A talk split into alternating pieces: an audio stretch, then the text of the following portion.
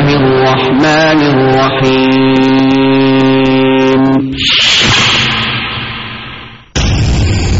ومن أحسن قولا ممن دعا إلى الله وعمل صالحا وقال إنني من المسلمين.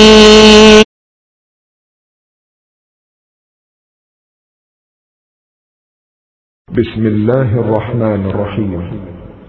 إذا السماء انشقت وأذنت لربها وحقت وإذا الأرض مدت وألقت ما فيها وتخلت وأذنت لربها وحقت. يا أيها الإنسان إنك كادح إلى ربك كدحا. إنك كادح إلى ربك كدحا فملاقيه. فأما من أوتي كتابه بيمينه فسوف يحاسب.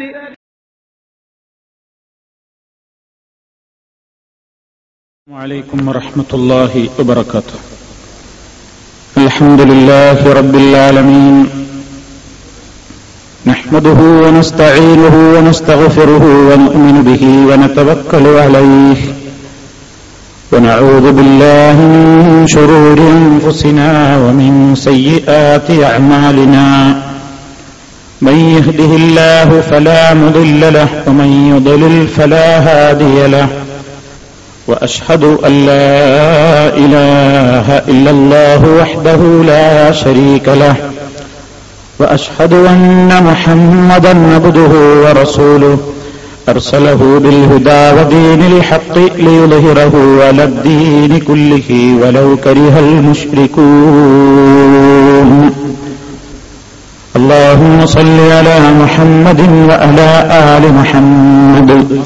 كما صليت على إبراهيم وعلى آل إبراهيم إنك حميد مجيد.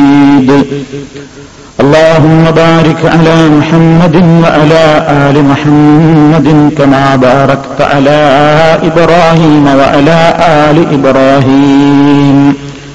إنك حميد مجيد. أما بعد فإن خير الكلام كلام الله وخير الهدي هدي محمد صلى الله عليه وسلم. وشر الأمور محدثاتها وكل محدثة بدعة وكل بدعة ضلالة. أعوذ بالله من الشيطان الرجيم. ولا تبذر تبذيرا. إن المبذرين كانوا إخوان الشياطين. وكان الشيطان لربه كفورا. സ്നേഹമുള്ള സഹോദരന്മാരെ സഹോദരികളെ അള്ളാഹു സുബാനുഭൂവത്തായ ഈ ഭൂമുഖത്ത് സംവിധാനിച്ചു വച്ചിട്ടുള്ള എല്ലാ സൗകര്യങ്ങളും ഈ പ്രപഞ്ചത്തിൽ അവൻ സൃഷ്ടിച്ചിട്ടുള്ള ഓരോ വസ്തുക്കളും സൃഷ്ടികളും മനുഷ്യന് വേണ്ടിയാണ് അള്ളാഹു സൃഷ്ടിച്ചത് എന്ന് വിശുദ്ധ ഖുർആൻ സൂറത്തുൽ ബക്കറയുടെ ആദ്യ ഭാഗത്ത് നമ്മയെല്ലാം അറിയിച്ചു കഴിഞ്ഞൊരു വസ്തുതയാണ്.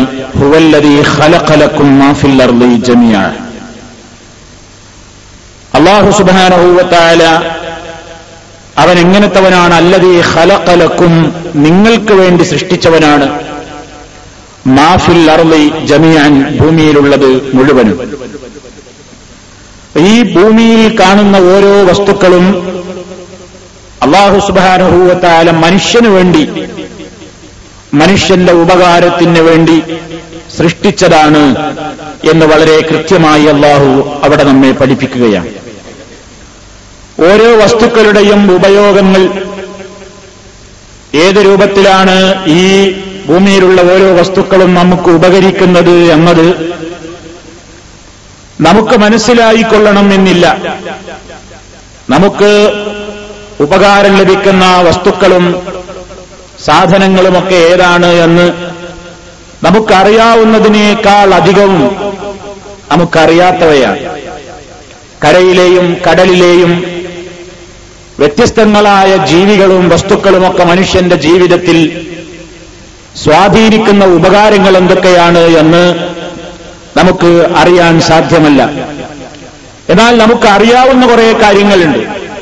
ഇവിടെ സൃഷ്ടിച്ചിട്ടുള്ള ഓരോ വസ്തുക്കളിൽ നിന്ന് നമുക്ക് കിട്ടുന്ന ഉപകാരങ്ങൾ. തീ മുഖേന നമുക്ക് ചൂട് കിട്ടുന്നു വെളിച്ചം കിട്ടുന്നു.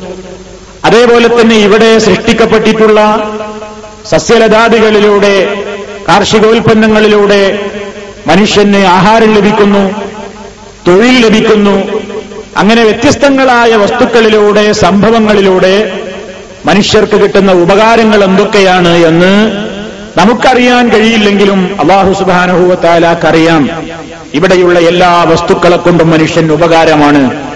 അത് ഏതൊക്കെ നിലക്കാണ് നമുക്ക് ഉപകരിക്കുന്നത് എന്ന് നമുക്ക് അറിയാത്തതുണ്ട്. അറിയാത്തതുണ്ട് അറിയുന്നവയുണ്ട്. അള്ളാഹു സുബാനുഭൂവത്താൽ രണ്ടിനെ സംബന്ധിച്ചും പറഞ്ഞത് നിങ്ങൾക്ക് വേണ്ടിയാണ് സൃഷ്ടിച്ചിട്ടുള്ളത് എന്നാണ്. അപ്പൊ ഇങ്ങനെ ഇവിടെ നമുക്ക് വേണ്ട എല്ലാ സംവിധാനങ്ങളും ചെയ്തു തന്ന അള്ളാഹു സുബാനുഭൂവത്തായ ആ അള്ളാഹുവിനോട് ഈ വിഷയത്തിൽ ഏറെ നന്ദി കാണിക്കേണ്ടവരാണ് വിശ്വാസികളായ നമ്മൾ ഓരോരുത്തരും. പടച്ചതമ്പുരാൻ നമുക്ക് ചെയ്തു തന്നിട്ടുള്ള ഈ ഭൂമിയിലെ അനുഗ്രഹങ്ങൾ അത് സാമ്പത്തികമായ അനുഗ്രഹങ്ങളുണ്ട്. അതുപോലെ തന്നെ വ്യത്യസ്തങ്ങളായ ഒരുപാട് ഒരുപാട് സംഗതികളുണ്ട്. അതൊക്കെ നമുക്ക് അള്ളാഹു നൽകിയതിന് അള്ളാഹുവിനോട് നാം ഏറ്റവും കൂടുതൽ നന്ദി കാണിക്കേണ്ടത് എങ്ങനെയാണ് നന്ദി കാണിക്കേണ്ടത്? ഏതൊരു കാര്യവും അള്ളാഹു നമുക്ക് അനുവദിച്ചു തന്ന നിലയ്ക്ക് പ്രയോജനപ്പെടുത്തുക എന്നതാണ് പടച്ചവനോട് കാണിക്കുന്ന നന്ദി. അള്ളാഹു നമുക്ക് ചെയ്തു തന്നിട്ടുള്ള ഉപകാരങ്ങളെ പടച്ചവനിലൂടെ നമുക്ക് ലഭിച്ചുകൊണ്ടിരിക്കുന്ന ഞാമത്തുകളെ അള്ളാഹു പൊരുത്തപ്പെടുന്ന വഴിയിലേക്ക് അവ ചിലവഴിച്ചുകൊണ്ടും അള്ളാഹു സുബാനുഭൂവത്താല അനുവദിച്ച മാർഗത്തിലേക്ക് മാത്രം അവയെ വിനിയോഗിച്ചുകൊണ്ടും അള്ളാഹുവിനോട് നന്ദി കാണിക്കുക എന്നതാണ് മനുഷ്യരിൽ അർപ്പിതമായ ഏറ്റവും വലിയ ഉത്തരവാദിത്തം ഉദാഹരണം പറഞ്ഞാൽ അള്ളാഹു നമുക്ക് ആരോഗ്യം എന്ന അനുഗ്രഹം തന്നിട്ടുണ്ടെങ്കിൽ രോഗമില്ലാത്തൊരവസ്ഥ നമുക്ക് തന്നിട്ടുണ്ടെങ്കിൽ ആ രോഗമില്ലാത്ത അവസ്ഥ മനുഷ്യൻ അള്ളാഹുവിന് നന്ദി ചെയ്യാൻ ഉപയോഗപ്പെടുത്തണം. അതാണ് നബി സല്ലല്ലാഹു അലൈഹി വസ്ല്ലം പറഞ്ഞത്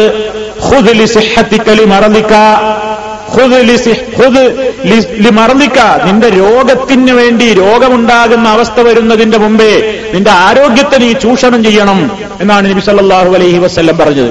അഥവാ നല്ല ആരോഗ്യമുള്ള അവസരത്തിൽ അള്ളാഹുവിന് ഇഷ്ടമുള്ള പ്രവർത്തനങ്ങൾ ധാരാളമായി ചെയ്യലാണ് നമുക്ക് അള്ളാഹു ആരോഗ്യം നൽകിയതിന് അള്ളാഹുവിനോട് കാണിക്കേണ്ട നന്ദി. ഇതേപോലെ അള്ളാഹു ധനം എന്ന അനുഗ്രഹം നൽകിയിട്ടുണ്ടെങ്കിൽ ആ അനുഗ്രഹത്തിന് കാണിക്കേണ്ട നന്ദി അള്ളാഹു അനുവദിക്കുന്ന മാർഗത്തിലൂടെ മാത്രം അത് ചെലവഴിക്കലാണ്. അള്ളാഹുവിന് പൊരുത്തമില്ലാത്ത വഴിയിലേക്ക് ഒരു ഫിൽസ് പോലും ഒരു ദൃഹം പോലും ചെലവഴിക്കാതെ അള്ളാഹു ഇഷ്ടപ്പെടുന്ന മാർഗത്തിൽ മാത്രം ഹറാമായ മാർഗത്തിലേക്ക് അല്പം പോലും പോകാതെ അള്ളാഹു അനുവദിച്ച സംഗതികളിൽ മാത്രം ഒരു കാര്യം ചെലവഴിച്ചുകൊണ്ട് ധനത്തിന്റെ പേരിൽ നമുക്ക് അള്ളാഹു നൽകിയിട്ടുള്ള അനുഗ്രഹത്തിന് നാം നന്ദി പറയേണ്ടി വരുന്നു. അഥവാ നാം നന്ദി പറയൽ നിർബന്ധമാണ്. ഇങ്ങനെ ഏതും അള്ളാഹു ചെയ്തു തന്നിട്ടുള്ള ഏതനുഗ്രഹങ്ങളെയും അവൻ ഇഷ്ടപ്പെടുന്ന അവൻ അനുവദിക്കുന്ന മാർഗത്തിലേക്ക് വിനിയോഗിച്ചുകൊണ്ട് അവൻ എതിർത്തിട്ടുള്ള വഴിയിലേക്ക് വിനിയോഗിക്കാതെ അള്ളാഹുവിനെ സൂക്ഷിക്കുന്നതിലൂടെയാണ് നമുക്ക് നന്ദി രേഖപ്പെടുത്താൻ സാധിക്കുന്നത്. അപ്പോ ഞാൻ സൂചിപ്പിക്കുന്നത് നമ്മുടെ ജീവിതത്തിൽ അള്ളാഹു നമുക്ക് അനുവദിച്ചിട്ടുള്ള സുഖങ്ങളെയും സൗകര്യങ്ങളെയും നാം അനുഭവിക്കുന്നതും അത് ഉപയോഗപ്പെടുത്തുന്നതിലും ഇത് രണ്ട് നിലക്കുള്ള കാഴ്ചപ്പാടുകൾ നമുക്ക് കാണാൻ സാധിക്കും. ഒന്ന് ഭൗതികമായ സൗകര്യങ്ങളെ ഉപയോഗിക്കുന്നത് തെറ്റായി കാണുന്ന ഒരു വിഭാഗത്തെ നമുക്ക് കാണാം. അവർ വളരെ സമൂഹത്തിൽ വളരെ കുറവാണ്. ഭൗതിക ലോകത്തുള്ള സുഖങ്ങളും സൗകര്യങ്ങളുമൊന്നും അനുഭവിച്ചുകൂടാ. ഒരു നല്ല ഭക്ഷണം കഴിച്ചുകൂടാ.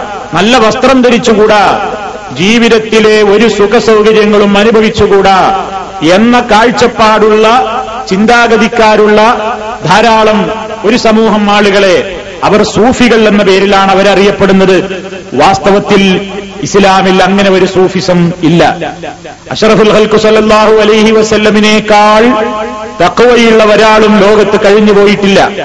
നബിസല്ലാഹു അലൈഹി വസ്ല്ലം പഠിപ്പിച്ച ദീനുൽ ഇസ്ലാമിൽ അള്ളാഹു സുബാനുഭൂവത്താല അനുവദിച്ചിട്ടുള്ള ഒരു കാര്യം നമുക്ക് അനുഭവിക്കുന്നത് നിഷിദ്ധമാണ് എന്ന് പറയാൻ പാടില്ല അള്ളാഹു ഹറാമാക്കിയിട്ടില്ലാത്ത ഒരു സംഗതി ഹറാമാണെന്ന് പറയാൻ ഒരാൾക്കും അധികാരമില്ല നമുക്ക് സൂഫികളുടെ ചില ഗ്രന്ഥങ്ങളിൽ കാണാൻ സാധിക്കും അൽ അർക്കാനുൽ അർബാലി തസവുഫി الأول الجوع الثاني الصمت الثالث الخلوة الرابع السهر എന്താണ് ഈ പറഞ്ഞതിന്റെ ആശയം മനുഷ്യനെ സംബന്ധിച്ചിടത്തോളം അള്ളാഹുവിന്റെ അടുക്കൽ നിന്ന് യഥാർത്ഥമായ നിലക്കുള്ള പ്രതിഫലം ലഭിക്കണമെങ്കിൽ ഒരു യഥാർത്ഥ സൂഫിയായി ജീവിക്കണമെങ്കിൽ അവർ പഠിപ്പിക്കുകയാണ്.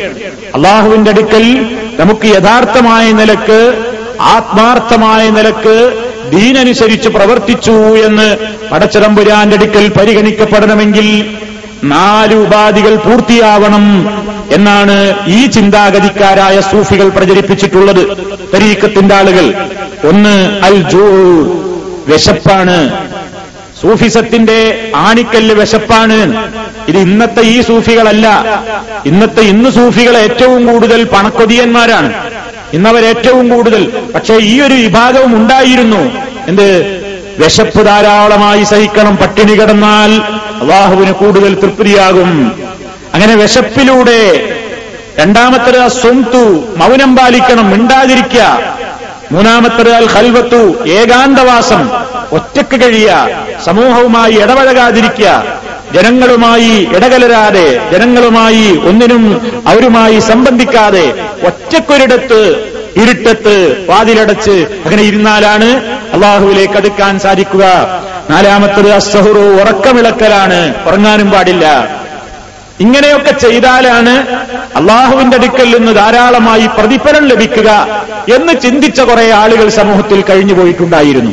അല്ല ഉറങ്ങാൻ പാടില്ല ഭക്ഷണം നല്ലത് കഴിക്കാൻ പാടില്ല സംസാരിക്കാൻ പാടില്ല.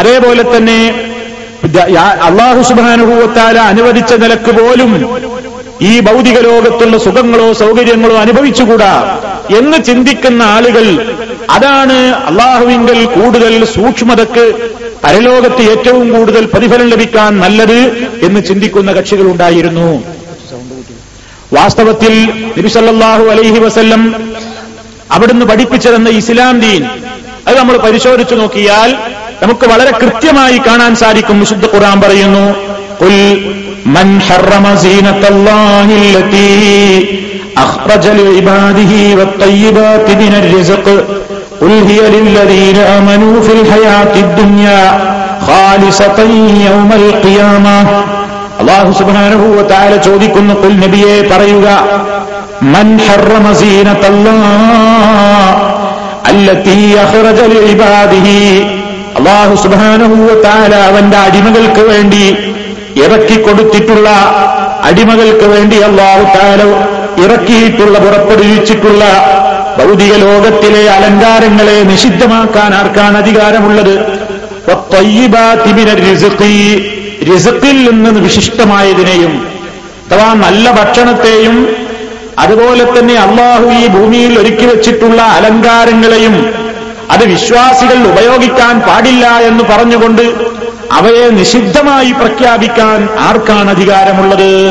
എന്നിട്ട് പറയുന്നു കുൽഹിയലില്ലദീനാമനു ഫിൽ ഇത് വിശ്വാസികൾക്ക് വേണ്ടി അള്ളാഹു ഭൗതിക ലോകത്ത് തന്നെ സംവിധാനിച്ചതാണ്. പക്ഷേ ഇവിടെ വിശ്വാസികൾക്ക് വേണ്ടിയാണ് അള്ളാഹു ഈ ലോകത്തുള്ള എല്ലാം സംവിധാനിച്ചിട്ടുള്ളതെങ്കിലും ഇവിടെ കാഫറുകളും അത് അനുഭവിക്കുന്നുണ്ട്. അതേപോലെ തന്നെ വിശ്വാസമില്ലാത്തവരും അനുഭവിക്കുന്നുണ്ട്. അത് അള്ളാഹുവിന്റെ ഒരു തീരുമാനമാണ്. ഈ ഭൗതിക ലോകത്തുള്ള സുഖങ്ങളും സൗകര്യങ്ങളും വിശ്വാസികൾക്ക് മാത്രം അനുഭവിക്കാനുള്ളതല്ല.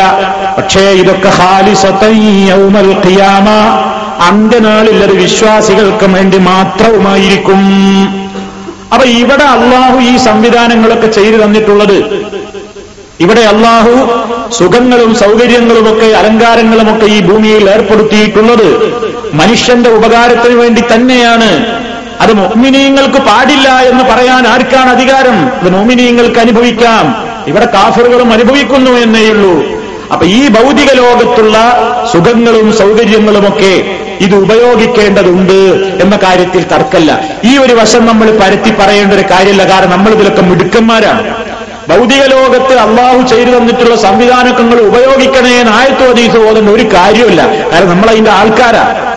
ചിലപ്പോൾ നിങ്ങൾ വിചാരിക്കുന്നുണ്ടോ ഇതെന്താ പത്ര പറയല്ലേ ഞാൻ പറയുന്നില്ല ഇനി. ഞാൻ പറയുന്ന വിഷയം വേറെയാണ്. ഇങ്ങനൊരു കൂട്ടരുണ്ടായിരുന്നു നമ്മളതിൽ പെടുന്നില്ല. അദ്ദേഹരായാലും നമ്മൾ പെടൂല. കാരണം എന്താ? ഭൗതിക ലോകത്ത് എത്ര കിട്ടിയ ആർത്തിയിൽ വാരി തിന്ന് വാരി ആസ്വദിച്ച് വാരി ആ ഉപ പിന്നെ അനുഭവിക്കുന്ന ആൾക്കാരാണല്ലോ. അതുകൊണ്ട് നമ്മളോട് നിങ്ങൾ ഇനി അത് ഉപയോഗിക്കണേ എന്ന് പറയേണ്ട ഒരു നീ തോതേണ്ടതില്ല. പക്ഷെ ഇങ്ങനൊരു സമൂഹം ഉണ്ടായിരുന്നു. ഇങ്ങനൊരു സമ്പ്രദായം ഉണ്ടായിരുന്നു. എന്ത്? ഭൗതിക ലോകത്തുള്ള സുഖങ്ങളും സൗകര്യങ്ങളും അനുഭവിക്കാൻ പാടില്ല എന്ന് പറഞ്ഞ് കാട് കയറിയ ആൾക്കാരുണ്ടായിരുന്നു സമൂഹത്തിൽ. അങ്ങനെ കുറെ സൂഫികൾ എന്ന് പറയുന്ന ആളുകൾ ഉണ്ടായിരുന്നു. ഒരു ഭക്ഷണം കഴിക്കൂല. തണുത്ത വെള്ളം പോലും കുടിക്കുന്നത് തക്കവക്കെതിരാണ് എന്ന് കിതാബുകളിൽ എഴുതി വെച്ചിട്ടുണ്ട്. ഒരു തണുത്ത വെള്ളം കുടിക്കാൻ പാടില്ല. അതാണ്. അങ്ങനെ സൂഫികളുടെ കഥകൾ പോലുമുണ്ട് എന്താണ്? ഒരിക്കലും സൂഫി തണുത്ത വെള്ളം കുടിച്ചതിന് അയാൾ കടന്നുറങ്ങുമ്പോ കണ്ട സ്വപ്നം എന്താണെന്നറിയോ? അയാൾ കടന്നുറങ്ങുമ്പോ കണ്ട സ്വപ്നം അയാളുടെ മുമ്പിലേക്കതാ ഒരു സുന്ദരിയായ ഒരു ഹൂറിലിയും വെള്ളത്തിന്റെ ഏറ്റവും സ്വർഗീയമായ ഒരു പാനീയത്തിന്റെ പൂജയുമായി ഇങ്ങനെ നടന്നു വരികയാണ്. നടന്നു വന്ന് മൂപ്പരെ ദാഹിച്ച് വരഞ്ഞത് കുടിക്കാൻ വേണ്ടിയിട്ട് കയ്യങ്ങ് നീട്ടുന്നതോടുകൂടി ഈ പെണ്ണിന്റെ കയ്യിൽ നിന്നത് വീണങ്ങളുടെ ഉടയാണ്. ഇയാൾക്ക് കുടിക്കാൻ കിട്ടുന്നില്ല. ഇയാൾ പെട്ടെന്ന് ഉണരുകയാണ്. സ്വർഗീയമായ പാനീയ ഇയാൾക്ക് നിഷേധിക്കപ്പെടുകയാണ്. അങ്ങനെ പെട്ടെന്ന് ഉണർന്നു. ഉണർന്ന് അതിനെപ്പറ്റി ആലോചിച്ചു നോക്കുമ്പോ അതിനെപ്പറ്റിയിട്ട് ഉസ്താദ് പറഞ്ഞു കൊടുത്ത് ഷെയ്ഖ് പറഞ്ഞു കൊടുത്ത മറുപടി എന്താണ്? ഇതാ ഇന്ന് നിങ്ങൾ തണുത്ത വെള്ളം കുടിച്ചിട്ടുണ്ടാവും. അതാ തണുത്ത വെള്ളം കുടിച്ചോൽക്ക് സ്വർഗത്തിലെ അരുവിയിലെ ജലം നഷ്ടമാകും.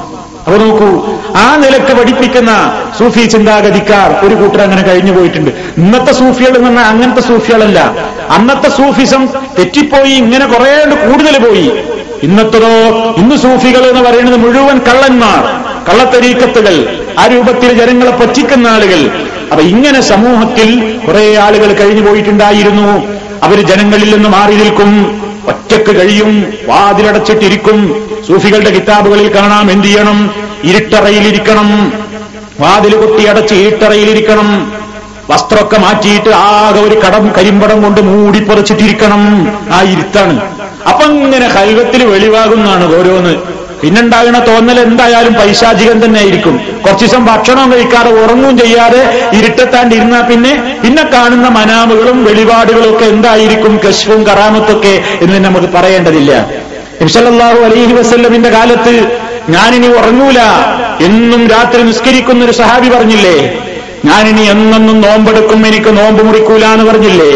ഞാനിനി വിവാഹം കഴിക്കില്ല. എനിക്ക് ഇസ്ലാമികമായ കാര്യത്തിൽ കൂടുതൽ ശ്രദ്ധയുണ്ടാകാൻ എന്ന് പറഞ്ഞില്ലേ? നബിസല്ലാഹു അലൈഹി വസ്ല്ലം എന്താ പറഞ്ഞത്? മൂന്നാളെയും വിളിപ്പിച്ചിട്ട് നിങ്ങൾ എടുത്ത തീരുമാനം വളരെ നന്നായിട്ടുണ്ട്. നിങ്ങളാണ് എന്റെ യഥാർത്ഥ അനുയായികൾ എന്ന് പറഞ്ഞ് പുറത്തു തട്ടിയിട്ട് നല്ല പ്രോത്സാഹനം കൊടുത്ത് വിട്ടോ? വിട്ടില്ല മറിച്ച് നബി സല്ലല്ലാഹു അലൈഹി വസല്ലം പറഞ്ഞത് എന്താ? നിങ്ങൾ എന്നേക്കാണ് വലിയ മുത്തക്കിസമിയ ഞാനാണ് നിങ്ങളുടെ കൂട്ടത്തിൽ അള്ളാഹുവിനെ ഏറ്റവും ഭയപ്പെടുന്നവൻ. ആ ഞാൻ രാത്രി ഉറങ്ങാറുണ്ട് നിസ്കരിക്കാറുമുണ്ട്. ഞാൻ വിവാഹം കഴിച്ചിട്ടുണ്ട് എനിക്ക് മക്കളുമുണ്ട്. ഞാൻ നോമ്പെടുക്കാറുണ്ട് നോമ്പ് മുറിക്കാറുമുണ്ട്. ഇതൊക്കെയാണ് എന്റെ സമ്പ്രദായം. ഇതൊക്കെ ജീവിച്ച് ഈ രൂപത്തിലൊക്കെ ജീവിക്കുന്നതാണ് അള്ളാഹുവിന് ഇഷ്ടം. ഇത് പോരാ കുറച്ചും കൂടിയൊക്കെ നമ്മൾ ഇനിയും കൂട്ടണം എന്നാണെങ്കിൽ അത് ഫമൻ സുന്നത്തി ഫലൈസ മിന്നീ. ആരെങ്കിലും എന്റെ ചര്യയോട് വിമുഖത കാണിക്കുന്നുവെങ്കിൽ അവൻ നമ്മിൽ പെട്ടവനല്ല. എന്ന് നബി സല്ലല്ലാഹു അലൈഹി വസല്ലം പറഞ്ഞു. അവരെ കൊണ്ട് അവരുടെ തീരുമാനത്തിൽ നിന്ന് അവരുടെ മനസ്സ് മാറ്റിയെടുത്തു പ്രവാചകൻ.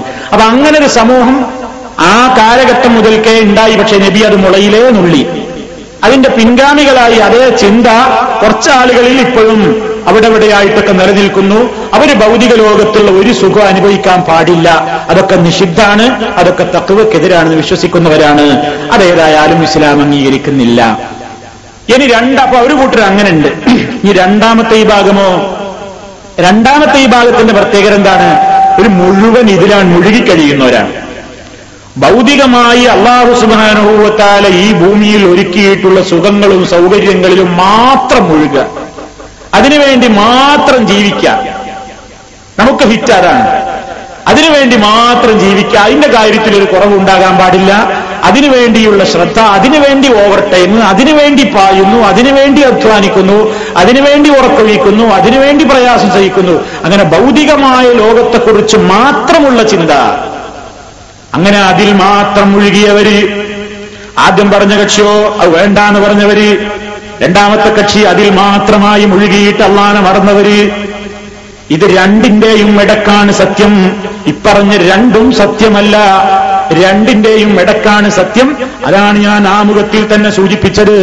അള്ളാഹു സുബാനഹൂവ താര ചെയ്തു തന്നിട്ടുള്ള ഭൗതികമായ ലോകത്തിലെ സുഖങ്ങളും സൗകര്യങ്ങളും അള്ളാഹു അനുവദിച്ച തോതിൽ അള്ളാഹു അനുവദിച്ച പ്രകാരം അനുഭവിച്ചുകൊണ്ട് പടച്ചവന് ഇഷ്ടപ്പെട്ട നിലക്കളിന് ചെലവഴിക്കലാണ്. അള്ളാഹുവിനോട് കാണിക്കുന്ന നന്ദിയും ശുക്റും. ഇതാണ് ഇസ്ലാമികമായി വേണ്ടത്. പറ്റ പാടില്ല എന്നും പറയണ്ട എല്ലാം വേണമെന്നും പറയണ്ട രണ്ടിന്റെ ഇടയിൽ. അവിടെയാണ് ഇസ്ലാമിൽ എന്ത് കടന്നു വരുന്നത്? ദൂർത്തിന്റെയും ദുർവ്യയത്തിന്റെയും പ്രശ്നം കടന്നു വരുന്നത്. ഇസ്ലാം പറയുന്നു നിങ്ങൾ ഏതൊരു കാര്യത്തിലും നമ്മളോട് പറഞ്ഞു നിങ്ങൾ ഭക്ഷണം കഴിച്ചോളൂ നിങ്ങൾ വെള്ളം കുടിച്ചോളൂ ജീവിതത്തിന്റെ സുഖങ്ങൾ അനുഭവിച്ചോളൂ അള്ളാഹു സുബാനുഭൂവത്താല പറയുന്നു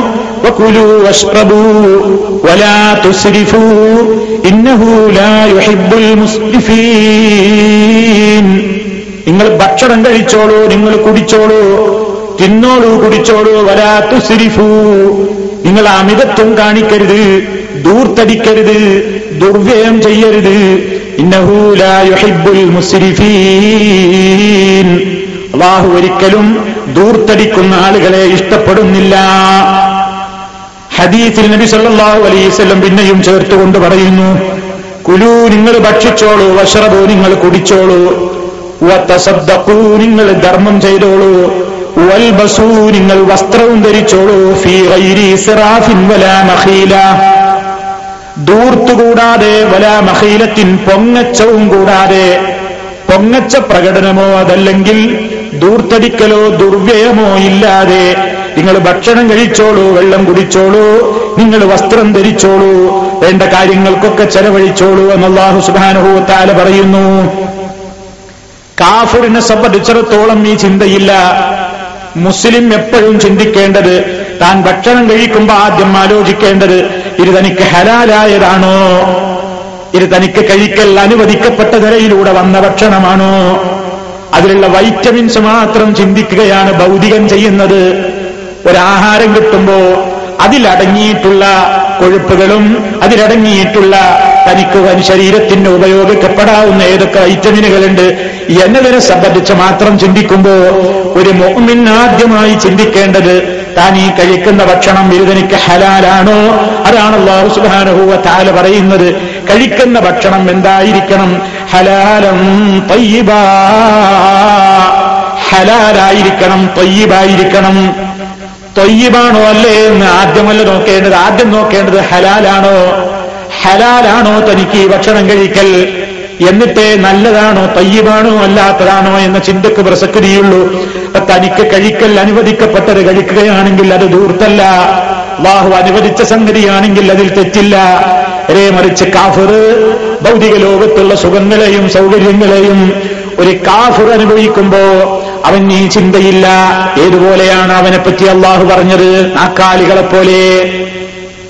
നാക്കാലികളെ പോലെ എന്ന് പറയുമ്പോ ഒരു നാൽക്കാലിക ഒരു ഭക്ഷണം കിട്ടുമ്പോ നാൽക്കാലി ചിന്തിക്കാറില്ല. ഇത് തനിക്ക് ഹലാലായ വഴിയിലൂടെ കിട്ടിയതാണോ? ഇത് തനിക്ക് കഴിക്കൽ ഹലാലായ ഭക്ഷണമാണോ എന്ന് നാക്കാലി ചിന്തിക്കാറില്ല നാക്കാലി ഇണചേരുമ്പോഴും നാക്കാലി മറ്റേതെങ്കിലും പ്രവർത്തനങ്ങൾ ചെയ്യുമ്പോഴും ഇത് തനിക്ക് അനുവദിക്കപ്പെട്ട സംഗതിയാണോ എന്ന് ചിന്തിച്ചുകൊണ്ടല്ല ചെയ്യാറുള്ളത്. അതല്ലേ കാലികളുടെ സ്വഭാവം? അതല്ലേ മൃഗങ്ങളുടെ സ്വഭാവം? മനുഷ്യൻ അങ്ങനെയായാൽ പോരാ. മനുഷ്യനെന്ത് കഴിക്കുമ്പോഴും അവൻ ധരിക്കുമ്പോഴും അവൻ ഉപയോഗിക്കുമ്പോഴും അവൻ ചിന്തിക്കണം ഇത് തനിക്ക് ഹലാലായതാണോ? അതുകൊണ്ടാണ് അള്ളാഹു സുബാനുഭൂവത്താല കാഫറുകളുടെ പ്രവർത്തനത്തെ കുറിച്ച് പറഞ്ഞപ്പോ അവരെ കുറിച്ച് പറയുന്നത് നോക്കൂ. വല്ലതീന കഫറൂ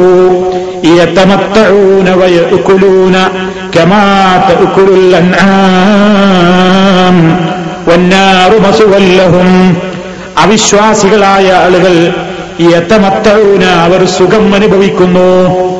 ഈ ദുനിയാവിലെ സുഖങ്ങളും സൗകര്യങ്ങളും ഒക്കെ കാഫറുകൾ വാരിക്കൂട്ടുകയാണ് അനുഭവിക്കുകയാണ്. വയക്കുലൂന അവർ തിന്നു മുടിക്കുകയും ചെയ്യുന്നു. ഏതുപോലെ കമാത്ത നാക്കാലികൾ തിന്നും പോലെ അവൻ തിന്നുന്നു. നാക്കാലി സുഖിക്കും പോലെ അവർ സുഖിക്കുന്നു. വന്നാറുമസുവല്ലവും അവർക്ക് കിട്ടാനുള്ള സങ്കേതം നരകമാകുന്നു. ഈ ആയത്ത് നിങ്ങളൊന്ന് ചിന്തിച്ചു നോക്കൂ സുഹൃത്തുക്കളെ. നാക്കാലി സുഖിക്കും പോലെ നാക്കാലി തിന്നും പോലെ നല്ല എന്തിനാ പറഞ്ഞത്? നാക്കാലി തിന്നും പോലെ തിന്നുന്നു എന്ന് പറഞ്ഞു എന്തുകൊണ്ടാ? നാക്കാലി തിന്നും പോലെ ഇവൻ ഉണങ്ങിയ വൈക്കോലാ തിന്നുന്നത്. അല്ലെങ്കിൽ കാലി തിന്നും പോലെയാ അവൻ ചവച്ചരച്ച് അങ്ങനെയാണ് തിന്നുന്നത്. അല്ലെങ്കിൽ ഇങ്ങനെ ഇലകളാണ് തിന്നുന്നത്. അല്ലെങ്കിൽ നാക്കാലി തിന്നുന്ന ഭക്ഷണമാണ് തിന്നുന്നത് എന്നതല്ല ഉപമയുടെ അർത്ഥം. നാക്കാലി ഒരു സാധനം തിന്നുന്നത് ഹലാലാണോ എന്ന് ചിന്തിക്കാറില്ല. തനിക്ക് അനുവദിക്കപ്പെട്ട മാർഗത്തിലൂടെ കിട്ടിയതാണോ എന്ന് ചിന്തിക്കാറില്ല. ആരാന്റെ പറമ്പിലോ ആരാന്റെ തൊടിയിലോ ഉള്ള ഒരു വസ്തുവോ പുല്ലോ മരച്ചില്ലകളിലെ ഇലകളോ കടിച്ചു മുറിക്കുമ്പോഴും ഇത് തനിക്ക് ഹലാലാണോ ഇല്ലേ എന്ന ചിന്ത ആ പാവം മൃഗത്തിനില്ല. നാക്കാലിക്കത് ചിന്തിക്കേണ്ട കാര്യമില്ല. ഇതേപോലെയാണ് മനുഷ്യരുമെങ്കിൽ പിന്നെ എന്താ വ്യത്യാസം എന്നാണല്ലോ പറയുന്നത്. ഒരുപാട് കിട്ടണം ഒരുപാട് സമ്പാദിക്കണം ഒരുപാട് സുഖിക്കണം. പക്ഷേ കിട്ടുന്നത് എവിടെ നിന്ന് എന്ന് ചിന്തിക്കാതെ ഹലാലും ഹറാമും നോക്കാതെ വാരിക്കൂട്ടി സുഖമനുഭവിച്ച് സൗകര്യങ്ങളിൽ ആറാടി കഴിയുന്നവരെ കുറിച്ചല്ല പറയുന്നു വല്ലതീന കഫറൂ. അവിശ്വാസികളായ കക്ഷികൾ യത്തമത്തവൂന അവർ സുഖിച്ചുല്ലസിച്ച് നടക്കുകയാണ്. അവർ ഭക്ഷിക്കുകയും ചെയ്യുന്നു. കമാത്ത കാലികൾ ഭക്ഷിക്കും പോലെ. കാലികളെ പോലെ ഒരു നിയമവും നിയന്ത്രണവുമില്ലാതെ ഹലാലും ഹറാമും നോക്കാതെ പണം വാരിക്കൂട്ടിയിട്ട് കിട്ടുന്നത് ഹലാലായ വഴിയിലൂടെ കിട്ടിയ ദീർഘമാണോ എന്ന് നോക്കാതെ അനുവദിക്കപ്പെട്ടതല്ലാത്ത മാർഗത്തിലൂടെയും ഏത് മാർഗത്തിലൂടെയാണെങ്കിലും നുണ പറഞ്ഞിട്ടാണെങ്കിലും പറ്റിച്ചിട്ടാണെങ്കിലും വഞ്ചിച്ചിട്ടാണെങ്കിലും കളവ് നടത്തിയിട്ടാണെങ്കിലും ഏത് മാർഗത്തിലൂടെ കിട്ടിയതാണെങ്കിലും തനിക്ക് പണം വേണം ജീവിക്കണം സുഖിക്കണം എന്ന ചിന്തയോടുകൂടി മാത്രം കഴിയുന്നവരെ അള്ളാഹു കാഫറുകളുടെ പ്രവർത്തനമായിട്ടാണ് വിശദീകരിച്ചിരിക്കുന്നത്. അതുകൊണ്ട് മനുഷ്യനോടല്ല പറയുകയാണ് അള്ളാഹു നിനക്ക് ചെയ്തു തന്നിട്ടുള്ള അനുഗ്രഹങ്ങളൊക്കെ നീ അനുഭവിച്ചോ? തെറ്റില്ല. നീ അതൊക്കെ ഉപയോഗിച്ചോ? തകരാറില്ല. നീ അതൊക്കെ അനുഭവിച്ചോളൂ. നിഷിദ്ധമല്ല. പക്ഷേ നിനക്ക് ചില കൺട്രോൾ വേണം. അത് ദീർ നിശ്ചയിച്ച പരിധിയാണ്. അള്ളാഹു നിശ്ചയിച്ച പരിധിക്കകത്ത് നിന്ന് വേണം നീ അത് സമ്പാദിക്കാൻ. അള്ള നിശ്ചയിച്ച പരിധിക്കകത്ത് നിന്ന് വേണം നീ അത് ഉപയോഗപ്പെടുത്താൻ. അതിലപ്പുറമായി പോയാൽ അത് ശൈത്താന്റെ പ്രവർത്തനമാണ്. അതാണ് അള്ളാഹു പറയുന്നത്. വലാ. നീ ഒരിക്കലും ദൂർത്തടിക്കരുത്. നീ ദുർവ്യയം ചെയ്യരുത്. ദൂർത്തടിച്ചുകൊണ്ട് നീ പണം ദൂർത്തടിച്ച് ചെലവഴിക്കരുത്. കാരണം ഇന്നൽ മുബദ്ദിരീന തീർച്ചയായും ഇങ്ങനെ ധനത്തെ ദുർവ്യയം ചെയ്യുന്ന ആളുകൾ ഇങ്ങനെ ദുർവ്യയം നടത്തുന്ന ധൂർത്തന്മാരായ കക്ഷികളില്ലേ? അവർ ശൈത്താന്മാരുടെ സഹോദരങ്ങളാകുന്നു. ദൂർത്തടിക്കുന്നവര് ശൈത്താന്റെ കൂട്ടുകാരാണ് നാളെ പറയുന്നത്. ശൈത്താൻ കൂട്ടുകാരനായാലുള്ള തകരാറ്. വക്കാന ശൈത്താൻ ശൈത്താൻ തന്റെ റബ്ബിനോട് ഏറെ നന്ദികേട് കാണിക്കുന്നവനാണ്. ആ നന്ദി കേട് കാണിക്കുന്ന ശൈത്താന്റെ കൂട്ടാളിയായിട്ട് നീ മാറിയാലോ? നീയും നിന്റെ റബ്ബിനോട് ഏറെ നന്ദി കെട്ടവനാക്കി തീർക്കാനുള്ള ആ ഒരു പ്രോത്സാഹനമാണ് ശൈത്താന്റെ ഭാഗത്തു നിന്നുണ്ടാവുക അതുകൊണ്ട് അള്ളാഹു നമ്മളോട് പറയുന്നു ദൂർത്തടിക്കരുത്. പ്രവാസികളായ നമ്മുടെ മനസ്സിൽ നെഞ്ചിലേക്ക് നടക്കേണ്ടുന്ന ഒരായത്താണിത്. ഏറ്റവും കൂടുതൽ എന്ന് ദൂർത്ത് കാണുന്നത് നമ്മളിലാണ്. നമ്മളിൽ എന്ന് പറഞ്ഞാൽ മുസ്ലിമീങ്ങളിൽ ഏറെയാണ്. വിവിധ മത വിഭാഗങ്ങളിൽ നിന്നൊക്കെ വ്യത്യസ്തമായി മുസ്ലിമീങ്ങളിൽ കാണുന്ന ദൂർത്തിന് കയ്യും കണക്കുമുണ്ടോ? ഭക്ഷണത്തിന്റെ കാര്യം നോക്കൂ നിങ്ങൾ. വാഹു പറഞ്ഞില്ലേ നിങ്ങൾ ഭക്ഷണം കഴിച്ചോളൂ വെള്ളം കുടിച്ചോളൂ. വസ്ത്രം ധരിച്ചോളൂ ഉപയോഗിച്ചോളൂ. പക്ഷേ വലാ തുസരിഫൂ നിങ്ങൾ ദൂർത്തടിക്കരുത് ദുർവ്യയം കാണിക്കരുത് എന്ന് പറയുന്നു. ഇന്ന് നമ്മുടെ നാട്ടിൽ നമ്മുടെ സമൂഹത്തിൽ നടക്കുന്ന ദൂർത്തുകൾക്ക് കയ്യും കണക്കുമുണ്ടോ? വിവാഹത്തിനോടനുബന്ധിച്ച് നടക്കുന്ന ഭക്ഷണങ്ങൾ എത്രയാണ്? ഓരോ സൽക്കാരങ്ങളുടെ പേരിൽ ഉണ്ടാക്കുന്ന ഭക്ഷണങ്ങൾ എത്രയാണ്? ഒരു മനുഷ്യന് കഴിക്കാവുന്ന ഭക്ഷണമല്ലേ ഉണ്ടാക്കേണ്ടത്? പക്ഷേ അവിടെയും നബി സല്ലാഹു അലൈഹി വസല്ലം വിരോധിച്ച സംഗതി ഒന്ന് ദൂർത്തടിക്കുന്നു എന്നത് രണ്ടാമത്തൊരു പൊങ്ങച്ച പ്രകടനമാണ്. മറ്റവന്റെ കല്യാണത്തിന് എത്ര പറ അരിയാണ് വെച്ചതെങ്കിൽ അതിനേക്കാൾ അല്പം മുന്തിയ തോതിലാകണം ബാക്കിയായാലും വേണ്ടില്ല എന്ന പൊങ്ങച്ച മനോഭാവം. അങ്ങനെ പൊങ്ങച്ചത്തിന് വേണ്ടി ഭക്ഷണം ഒരുക്കുന്നവർ സൽക്കാരത്തിന് വേണ്ടി വന്ന ആളുകൾ കാണണം എന്ന നിലയ്ക്ക് മനുഷ്യർക്കൊരിക്കലും ഒരു മാസം കൊണ്ട് കഴിച്ചു തീരാൻ പോലും കഴിയാത്തത്ര ഭക്ഷണത്തിന്റെ വൈവിധ്യമാർന്ന ഇനങ്ങൾ ഒരുക്കിയിട്ട് അത് ടേബിളിൽ നിരത്തി വെച്ചിട്ട് ഫഹർ നടിക്കുന്ന ആളുകളില്ലേ കല്യാണവുമായിട്ട് ബന്ധപ്പെട്ടുകൊണ്ട് വരന്റെ കൂടെ വരുന്ന കക്ഷികൾ ഞെട്ടിപ്പോകണം എന്ന നിലയ്ക്ക് നോമ്പുതറ സൽക്കാരങ്ങൾ ഒരുക്കുമ്പോ അതേപോലെ തന്നെ പുതിയ പിളക്ക് സൽക്കാരം ഒരുക്കുമ്പോ ലക്ഷക്കണക്കിന് രൂപയല്ലേ പൊടിച്ചു കളയുന്നത്? ഇത് ഉപകരിക്കാനാണോ തിന്നാനാണോ? അത് കാണിക്കാനാണ് പൊങ്ങച്ചത്തിന് വേണ്ടിയാണ്. ഒന്നാം സൽക്കാരത്തിന് ടേബിളിൽ ഇത്ര വിഭവങ്ങൾ ഉണ്ടായിരുന്നു? രണ്ടാം സൽക്കാരത്തിന് ഇത്രയുണ്ടായിരുന്നു. ആദ്യത്തെ നോമ്പ് തുറ സൽക്കാരത്തിന് ഇത്ര വിഭവങ്ങൾ ഉണ്ടായിരുന്നു ഇത്ര ഐറ്റംസ് ഉണ്ടായിരുന്നു. എന്നൊക്കെ പറഞ്ഞിട്ട് ഒരു മനുഷ്യന്റെ ഒരു വയറിൽ കൊള്ളുന്നതല്ലേ ഒരാൾ കഴിക്ക? അപ്പൊ വാ ഉണ്ടാക്കുന്നവനും അറിയാമെന്ന് ഇതെല്ലാം കൂടി കഴിക്കൂല. പക്ഷേ അതൊരു പോഷ കാണിക്കലാണ് അതൊരു പൊങ്ങച്ചത്തിന്റെ പ്രകടനമാണ്. ലോകത്തൊരുപാട് ആളുകൾ പട്ടിണി കൊണ്ട് മരിക്കുമ്പോ ഒരു ഭാഗത്ത് ലോകത്തൊരു ഭാഗത്ത് ഒരു കുറെ ജനങ്ങൾ പട്ടിണി മൂലമുള്ള ഭക്ഷണത്തിന്റെ കമ്മിനുണ്ട് പോഷകാഹാരത്തിന്റെ കുറവ് കൊണ്ട് ഒരുപാട് കുഞ്ഞുങ്ങളും മനുഷ്യരുമൊക്കെ മരിച്ചു വീഴുമ്പോ ലോകത്തിന്റെ വേറെ ചില ഭാഗങ്ങളിൽ ആളുകൾ മരിച്ചു വീഴുന്നത് ഭക്ഷണത്തിലുള്ള അമിതത്വം കൊണ്ടാണ്. അമിതമായി ഭക്ഷണം കഴിച്ചതുകൊണ്ട് വന്ന രോഗങ്ങൾ കൊണ്ടാണ് അമിതമായിട്ടുള്ള ഭക്ഷണത്തിലുള്ള ദൂർത്ത് കൊണ്ടാണ്. അങ്ങനെ ഒരു ഭാഗത്ത് കഷ്ടപ്പെടുന്ന ജനങ്ങൾ ഓർക്കാതെ അള്ളാഹു സുബാനുഭൂവത്താൽ അനുവദിച്ചിട്ടുള്ള ഈ സൗകര്യങ്ങളെ അത് സ്വന്തം വീട്ടിലാണെങ്കിലും എവിടെയാണെങ്കിലും ഉപയോഗപ്പെടാത്ത നിലയ്ക്ക് പൊങ്ങച്ചത്തിന് വേണ്ടി ഭക്ഷണങ്ങൾ തയ്യാറാക്കി അത് കളയുന്ന അത് കച്ചറയിലേക്ക് തട്ടിക്കളയുന്ന എത്രയോ ആളുകളില്ലേ. വാഹു സുബാനുഭൂവത്താൽ പറയുന്നു നിങ്ങൾ ഭക്ഷിച്ചോളൂ കുടിച്ചോളൂ പക്ഷേ ഒരിക്കലും നിങ്ങൾ ദൂർത്തടിക്കരുത് നബിസല്ലാഹു അലൈഹി വസല്ലമിന്റെ നിർദ്ദേശമാണ് അങ്ങനെ വിവാഹത്തോടനുബന്ധിച്ചുകൊണ്ട് നടക്കുന്ന ദൂർത്തുകൾ ഒരു പ്രസവത്തോടനുബന്ധിച്ചുകൊണ്ട് നടക്കുന്ന ദൂർത്തുകൾ ഓരോ കാര്യങ്ങളിലും ഇന്ന് സമൂഹത്തിൽ ഏറ്റവും കൂടുതൽ നമ്മുടെ നാട്ടിൽ നമ്മൾ അയച്ചു കൊടുക്കുന്ന പണത്തെപ്പറ്റി നമ്മൾ ചിന്തിക്കുന്നുണ്ടോ? ഇതേത് മാർഗത്തിലേക്കാണ് ഈ ആവശ്യപ്പെടുന്നത്? ഏത് കാര്യത്തിനാണ് ഈ ആവശ്യപ്പെടുന്നത്? പൊങ്ങച്ചത്തിന് വേണ്ടി മാത്രം പണം ചെലവഴിക്കുന്ന എത്രയോ ഗൾഫ് ഭവനങ്ങളുണ്ട്. പൊങ്ങച്ചം നടിക്കാൻ വേണ്ടി മാത്രം വീട് നിർമ്മിക്കുമ്പോ നിങ്ങൾ നോക്കിയിട്ടില്ലേ? ഞാൻ വീട് നിർമ്മിക്കുന്നത് എന്റെ അഭിപ്രായം അനുസരിച്ചല്ല. എന്റെ ആവശ്യം നോക്കിയിട്ടല്ല. നാട്ടുകാരുടെ അഭിപ്രായം അനുസരിച്ചാ ഞാൻ വീടുണ്ടാക്കുന്നത്.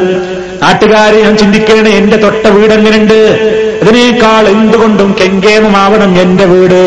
അത് ലക്ഷങ്ങൾ പൊടിക്കുകയാണ് ആവശ്യമില്ലാതെ. അവന്റെ ആവശ്യത്തിനല്ല അവൻ ചിന്തിക്കുന്നത്. അങ്ങനെ പണി ഇങ്ങനെ നടന്നുകൊണ്ടിരിക്കുമ്പോ ഓരോരുത്തർ ഇങ്ങനെ കാണുമ്പോ ചില അഭിപ്രായങ്ങൾ ഇങ്ങനെ പറയും. അഭിപ്രായം പറയുന്ന ഒരു ചെലവൊന്നുമില്ലല്ലോ. പക്ഷേ ഈ പാവപ്പെട്ട ഈ പൊട്ടനായ മനുഷ്യൻ എന്ത് ചെയ്യുന്നു? നാട്ടുകാരുടെ ഒക്കെ അഭിപ്രായത്തിനനുസരിച്ച്. പിന്നെ ഇവൻ മനസ്സിൽ കണ്ട വീടല്ല പണി തീർന്നു വരുമ്പോ. എന്തേ? പിന്നെ നാട്ടുകാരുടെ അഭിപ്രായത്തിനനുസരിച്ചുള്ള വീടാണ് അപ്പോഴേക്ക് ഇവന്റെ നടുവൊടിഞ്ഞു. ഇവൻ ബാങ്കിൽ ലോൺ എടുത്തുകൊണ്ട് കുടുങ്ങി ഇവൻ ക്രെഡിറ്റ് കാർഡ് എടുത്തുകൊണ്ട് തൊലഞ്ഞുപോയി ഇവൻ ലോൺ എടുത്തുകൊണ്ട് ബ്ലേഡ് കമ്പനിക്കാരുടെ മടിയിൽ അവന്റെ കഴുത്ത് വെച്ച് കൊടുക്കേണ്ടി വരുന്നു. ആവശ്യത്തിനുള്ള വീടല്ലേ സുഹൃത്തുക്കളെ നമുക്ക് വേണ്ടതുള്ളൂ. പക്ഷേ പൊങ്ങച്ച പ്രകടനത്തിന് വേണ്ടി അത് ഗൾഫിൽ ഇത്ര കൊല്ലം നിന്ന ഹാജിയാരുടെ വീടാണ് അല്ലെങ്കിൽ ഇത്ര കൊല്ലം മല്ലയിൽ നിന്ന ആളെ വീടാണത് അല്ലെങ്കിൽ ആ ഷാർജക്കാരന്റെ വീടാണത് എന്നാളുകൾ കണ്ടാങ്ങനെ പറയണം. അതിനു വേണ്ടി ആവശ്യമില്ലാത്ത രൂപത്തിലുള്ള പൊങ്ങച്ചം കാണിച്ചുകൊണ്ട് ദൂർത്തടിക്കുന്ന പ്രവാസികളില്ലേ? വാഹു പറഞ്ഞതെന്താണ്?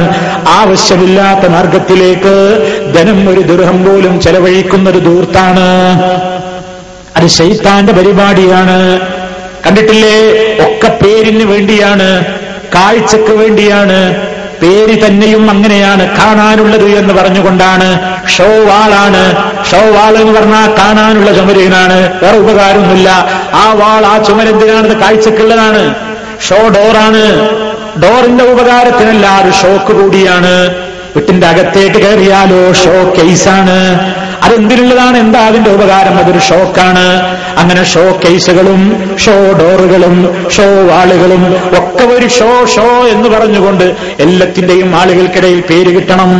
ആ നിലക്കുള്ള മണിമാളികകൾ പടുതുയർത്തി വീടിന്റെ കാര്യത്തിൽ ഭയങ്കരമായ കടബാധ്യതകൾ വരുത്തിയിട്ട് നമ്മൾ പറയാണ് എങ്ങനെയാ ഗൾഫൊന്ന് വിട്ടുവിട്ട? എങ്ങനെ പോകാനാ? പോണം എന്ന് ചിന്തിക്കുന്നുണ്ട്. പക്ഷേ പൊരയെടുത്ത കടം ഒരുപാട് ബാക്കിയായി പോയി. എന്തിനാടോ ഈ പൊരയെടുത്ത് കടം വരുത്തിയത്? അള്ളാഹു പറഞ്ഞതാണോ? അവനവന്റെ ബജറ്റിൽ ഒതുങ്ങുന്ന വീടെടുത്താൽ പോരെ. അത് തന്നെയും ഇനി പണമുണ്ടെന്ന് വിചാരിച്ചു ഒന്നാകെടുത്തോളാൻ അനുവാദമുണ്ടോ? ഇല്ല. അള്ള തന്നതാണ് ധനം. വലാ തബ്ദീറാ. എന്റെ അടുത്തുള്ള മുതലല്ലേ ഞാൻ അധ്വാനിച്ചുണ്ടാക്കിയതല്ലേ ആർക്കാ ചേതം ആരുണ്ടെന്നോട് ചോദിക്കാനെന്ന അഹങ്കാരമൊന്നും മനസ്സിൽ വേണ്ട. അള്ള തന്ന മുതലാണെന്ന് ഓർമ്മ വേണം. ആ അള്ളയാണ് പറയുന്നത് വലാ നീ ഒരിക്കലും ദൂർത്തടിച്ചു പോകരുത്. കാരണം ഇന്നൽ മുബദ്ദിരീന കാനോ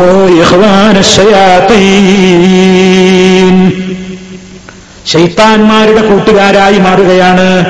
ഒരു ഭവനത്തിൽ ആവശ്യമില്ലാത്തത്ര ഏറ്റവും കൂടുതൽ മോടി പിടിപ്പിച്ച് ഒരു ബാത്റൂമിന് വേണ്ടി ലക്ഷങ്ങൾ കളയുന്നവർ കിച്ചൺ സംവിധാനിക്കാൻ വേണ്ടി ലക്ഷങ്ങൾ തുലക്കുന്നവർ അങ്ങനെ ഒരു നൂറുകൂട്ടം കാര്യങ്ങൾ ആവശ്യത്തിന് വേണ്ടേ വേണം. പക്ഷേ ആവശ്യത്തിലും കഴിഞ്ഞ് മനസ്സിൽ ആരും കണ്ടാലിങ്ങനെ നല്ല വീടാണെന്നുള്ളൊരു അഭിപ്രായം പറയണം എന്ന ആ നാട്യമാണ് സുഹൃത്തുക്കളെ പൊങ്ങച്ചം എന്ന് പറയുന്നത്. അതിനാണ് ഈ പൊങ്ങച്ചം എന്ന് പറയുന്നത്. ആൾക്കാർ കണ്ടാൽ നല്ല അഭിപ്രായം പറയണം. ആ ഇവിടെ അടുത്തൊന്നും ഇങ്ങനത്തെ ഒരു വരല്ലാന്ന് പറയണം. ആ രൂപത്തിലുള്ള മനസ്സ് അത് കല്യാണം നടത്തുമ്പോഴും അങ്ങനെയാ ചിന്തിക്കുന്നത്. അട്ടുകാരൊക്കെ കൂടി വിളിച്ച് വിവാഹത്തിന് ഒരു ക്ഷണക്കത്തൊരുക്കുമ്പോൾ പോലും ആയിരക്കണക്കിന് പതിനായിരക്കണക്കിന് രൂപകളല്ലേ തൊലച്ചുവിടുന്നത് വിവാഹത്തിന് വേണ്ടി ഇതാ ഇന്ന ഡേറ്റിന് വിവാഹം നടക്കുന്നു നിങ്ങളെ ക്ഷണിക്കുന്നു എന്ന് പറഞ്ഞുകൊണ്ട് ഒരൊറ്റ ക്ഷണക്കത്തിന് പോലും ഇന്ത്യൻ രൂപ ഇരുപത്തഞ്ചും അമ്പതുമൊക്കെ വില വരുന്ന ക്ഷണക്കത്തുകൾ അടിക്കുന്നവരില്ലേ? രണ്ടും മൂന്നുമൊക്കെ ദൃഹമുകൾ വരുന്ന ക്ഷണക്കത്തുകൾ അടിക്കുന്നവരില്ലേ? ഒരൊറ്റ കത്തിന് എത്ര ആയിരമാണ് അതിലൂടെ പൊടിച്ചു കളയുന്നത്? ലക്ഷക്കണക്ക് ലക്ഷങ്ങൾക്ക് വേണ്ടി പന്തലുകൾ കോൺട്രാക്ട് കൊടുക്കുന്നു. അതേപോലെ തന്നെ ആ രൂപത്തിലുള്ള സംവിധാനങ്ങൾ ചെയ്യുന്നു. വിവാഹത്തിനോടനുബന്ധിച്ചുകൊണ്ടുണ്ടാക്കുന്ന വസ്ത്രങ്ങൾ ഒരൊറ്റ നേരം ഉടുത്തങ്ങ് മാറ്റിയിടാൻ വേണ്ടി പെണ്ണിന് വേണ്ടി ഉടുക്കുന്ന വസ്ത്രത്തിന്റെ വില എത്രയാ? ഒരു പുതുവെണ്ണ് ചമഞ്ഞ് ഇറങ്ങിപ്പോകാൻ വേണ്ടി മാത്രമുള്ളതാണ് ആ വസ്ത്രം. ആ വസ്ത്രം വെള്ളം നനച്ചുകൂടാ. അത് കഴുകാൻ പറ്റിയതല്ല വാഷബിളല്ല ഉപയോഗിച്ചിട്ട് അങ്ങനെ തന്നെ മടക്കി വെക്കാനേ കൊള്ളൂ. ഒരു ദിവസത്തിലെ ഒരു പാർട്ടിക്ക് പോകാൻ വേണ്ടി മാത്രം വസ്ത്രം ഉടുക്കുന്ന പെണ്ണുങ്ങളില്ലേ സാരി ഉടുക്കുന്നവരില്ലേ ചുരിദാർ ഉടുക്കുന്നവരില്ലേ വിവിധ പാർട്ടിക്ക് വേണ്ടി ആ രൂപത്തിൽ സംവിധാനിക്കുന്ന ആളുകൾ അതേപോലെ തന്നെ ഓരോ ദിവസത്തേക്ക് ഓരോ കളറുകൾ വസ്ത്രങ്ങൾ എടുക്കുന്ന പെണ്ണുങ്ങളിലെ വസ്ത്രത്തിന്റെ കളർ ഏതാണെന്ന് നോക്കിയിട്ട് അതിനുവേണ്ടി പ്രത്യേകം വളയണിയുന്നു അതേ കളറിലുള്ള മോതിരങ്ങൾ അണിയുന്നു. അതേപോലെ തന്നെയുള്ള ചെരുപ്പണിയുന്നു അതേപോലെ തന്നെ അതേ കളറിൽ സ്ട്രാപ്പുള്ള വാച്ചുകൾ കെട്ടുന്നു ഒക്കെ ഒരേ കളറ്. അങ്ങനെ ഓരോ ഏഴ് ദിവസത്തിന് ഏഴ് കളറുകൾ അങ്ങനെ ദൂർത്തടിക്കുന്ന പെണ്ണുങ്ങളില്ലേ? ആവശ്യത്തിലേറെ വസ്ത്രം വാരിക്കൂട്ടുന്നവരില്ലേ ഒരു പുരുഷനാവട്ടെ സ്ത്രീക്കാവട്ടെ ആവശ്യത്തിലപ്പുറം നൂറുകണക്കിന് വസ്ത്രങ്ങൾ അരമാരയിൽ വെച്ച് കൂട്ടിയിട്ട് അത് ഓരോ ദിവസവും അത് പൊങ്ങച്ചത്തിന് വേണ്ടി അത് ഇന്ന പാർട്ടിക്കാണ് ഇന്ന പാർട്ടിക്കാണ് എന്നിങ്ങനെ പറഞ്ഞുകൊണ്ട് അക്കാര്യത്തിൽ പൊങ്ങച്ചം നടിക്കുന്ന സ്ത്രീ പുരുഷന്മാരുണ്ട്. ആഭരണം വാങ്ങിക്കൂട്ടിയിട്ട് അതിൽ പെരുമ നടിക്കുന്ന കക്ഷികളുണ്ട്. വീട്ടിലെ സുഖങ്ങളും സൗകര്യങ്ങളുമൊക്കെ വേണ്ടതിലധികം ഒരുക്കിക്കൂട്ടിയിട്ടതിന്റെ പേരിൽ അഹങ്കാരം പറയുന്നവരുണ്ട്. അള്ളാഹു സുബാനുഭൂവത്താലെ എല്ലാവരോടും പറയുന്നു വലാ തബ്ദീറാ. ഇന്നൽ മുബസ്സിരീന കാനു ശൈത്താന്റെ ഏറ്റവും വലിയ പ്രത്യേകത തന്നെ എന്താ? അള്ളഹാനോട് നന്ദി കെട്ടവരാക്കി തീർക്കുക. നല്ല കാര്യത്തിലേക്ക് എത്ര ചെലവഴിച്ചാലും അതൊരു ദൂർത്തല്ല നിങ്ങൾ നോക്കൂ ഇത് ഞാൻ പറയുന്നതല്ല. അബ്ദുല്ലാഹുബിന് അബ്ബാസ് റബിയുള്ളാഹു തലാൻഹു അതേപോലെ തന്നെ അബ്ദുല്ലാഹുബിന് മസൂദ് റബിയുള്ളാഹു അൻഹു ഈ സഹാബിമാരിൽ നിന്നുള്ള റിപ്പോർട്ടിൽ കാണാം. എന്താണ് തെബുദീർ എന്ന് പറഞ്ഞാൽ? ഖുർആൻ പറഞ്ഞില്ലേ വലാ തുബദ്ദിർ തെബുദീറ. നിങ്ങൾ ദൂർത്തടിക്കരുത് നിങ്ങൾ തെബുദീർ ഉണ്ടാക്കരുത് എന്ന് പറഞ്ഞല്ലോ. ആ ആയത്തിന്റെ വിശദീകരണത്തിൽ തഫ്സീറുകളിൽ കാണാം. അബ്ദുല്ലാഹിബിൻ മസൂദ് റളിയല്ലാഹു എന്നും അബ്ദുല്ലാഹിബിൻ അബ്ബാസ് റളിയല്ലാഹു എന്നും ഇവർ പറയുന്നു എന്ന് പറഞ്ഞാൽ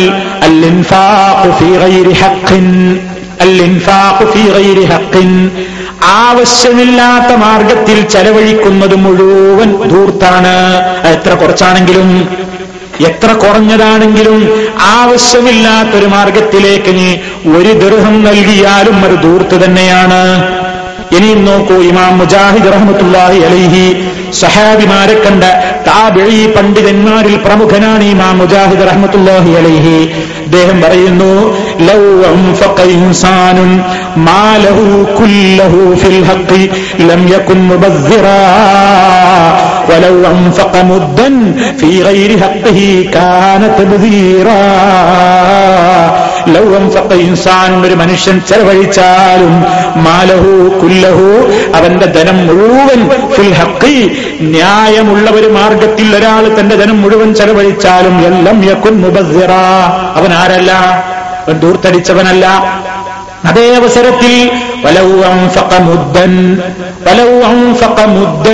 ഒരിത്തിരിയാണ് ചെലവഴിച്ചതെങ്കിലും മുദ്ദ എന്ന് പറഞ്ഞാൽ ഒരു അര ലിറ്ററോളമാണ് ഒരൽപ്പമാണ് ഒരാൾ ചെലവഴിച്ചതെങ്കിലും ഏതിൽ?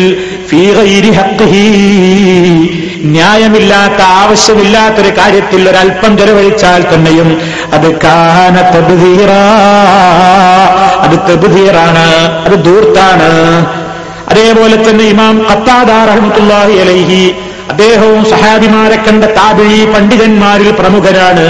ഇസ്ലാമിന്റെ മുൻ മുൻ- മുൻഗാമികളായ നമ്മുടെ നേതാക്കന്മാര് എങ്ങനെയാണ് ആയത്തുകളും ഹദീസുകളും മനസ്സിലാക്കിയതെന്ന് ഗ്രഹിക്കാൻ കൂടിയാണ് ഞാനിത് സൂചിപ്പിക്കുന്നത്. ഖത്താദാറിയുള്ളാഹു എന്ന് പറയുന്നത് ഖുർആൻ വിലക്കിയ തെബുദീർ ദൂർത്തുകൊണ്ട് ഉദ്ദേശം ഫീ തആല. അള്ളാഹുവിനെ ധിക്കരിക്കുന്ന വിഷയത്തിൽ ചെലവഴിക്കുന്നതെന്തും. അന്യായമായ വഴിയിൽ ചെലവഴിക്കുന്നതെന്തും. വഫിൽ ഫസാദി കുഴപ്പമുണ്ടാക്കുന്ന കാര്യങ്ങളിൽ ചെലവഴിക്കുന്നതെന്തും. ഇസ്ലാം വിരോധിച്ചിട്ടുള്ള ധൂർത്താണ്. അപ്പൊ ശൈത്താന്റെ പണി എന്താ? ശൈത്താൻ എന്ത് ചെയ്യും? തെറ്റായ കാര്യങ്ങൾക്ക് നല്ലോണം പണം ചെലവഴിച്ചോളാൻ പറയും. കല്യാണം ഇങ്ങോട്ട് ആലോചിക്കുമ്പോ തുടങ്ങും. നമ്മൾ എന്ത് വിചാരിച്ചിട്ടാ തുടങ്ങ കല്യാണത്തിന്റെ കാര്യം വരുമ്പോൾ നമ്മൾ എന്ത് ചെയ്യും? ഞാൻ ആലോചിക്കുന്നുണ്ട്. ആ ഞാനൊരു മുജാഹിദാണ്. അത് പ്രസംഗിച്ച് നടക്കുന്ന ആളാണ്. അപ്പൊ എന്റെ വിവാഹം വളരെ ലളിതമാകണം. ദൂർത്തൊന്നും ഉണ്ടാകരുത് പൊങ്ങച്ചൊന്നും ഉണ്ടാകരുതെന്നൊക്കെ ഞാൻ തീരുമാനിക്കും. പക്ഷേ എന്റെ കാര്യമെത്തുമ്പോ ഇബിലീസ് എന്നോട് പറയും മോശല്ലേ നാട്ടുകാർ പറയില്ലേ നല്ലോണം ഭക്ഷണം ഉണ്ടായിക്കോ അല്ലെങ്കിൽ ആൾക്കാർ വിഷ്കനാന്ന് പറയും പന്തൽ നന്നായിട്ട് ഉഷാറാക്കിക്കോ പണം ചെലവായ ഗമീനാന്ന് പറയുള്ളൂ. അല്ലെങ്കിൽ എല്ലാവരും നന്നായിട്ട് നല്ല ഭംഗി കൂട്ടിക്കോ മോടി കൂട്ടിക്കോ. അങ്ങനെ ശൈത്താൻ നമ്മളെ കൊണ്ട് ആയിരം ചെലവഴിപ്പിക്കേണ്ട ഇടത്ത് ഒരു ലക്ഷം ചെലവഴിച്ചാലും ശൈത്താന് തൃപ്തിയാകൂല. അവൻ പിന്നെയും പിന്നെയും നമ്മളോട് ഇങ്ങനെ പ്രോത്സാഹിപ്പിക്കും. അതുകൊണ്ടാണ് സുഹൃത്തുക്കളെ കണ്ടിട്ടില്ലേ? ഇതൊക്കെ പറയുന്ന നമ്മൾ തന്നെ നമ്മുടെ പ്രശ്നങ്ങൾ വരുമ്പോ കണ്ടിട്ടില്ലേ? വിവാഹത്തിൽ ദൂർത്തടിക്കുന്നത് ലക്ഷക്കണക്കിന് പൊടിച്ചു കളയുന്നത് കണ്ടിട്ടില്ലേ? പടുകൂറ്റൻ പന്തലിടുന്നത് കണ്ടിട്ടില്ലേ? അതേപോലെ തന്നെ ധാരാളക്കണക്കിന് പൊങ്ങച്ചം കാണിച്ചിട്ട് നാട്ടുകാരെ മുഴുവൻ വിളിച്ചു വരുത്തിയിട്ട് ആവശ്യമില്ലാത്ത എല്ലാ സംവിധാനങ്ങളും കല്യാണ പന്തലുകളിൽ ഏർപ്പെടുത്തുന്നവരെ കണ്ടിട്ടില്ലേ? ആ മേഖലയിൽ ലക്ഷക്കണക്കിന് രൂപകൾ ദൂർത്തടിക്കുന്ന മുതലാളിമാരില്ലേ? അതൊക്കെ ഈ ബിലീസ് പറഞ്ഞത് കേട്ടതാണ്.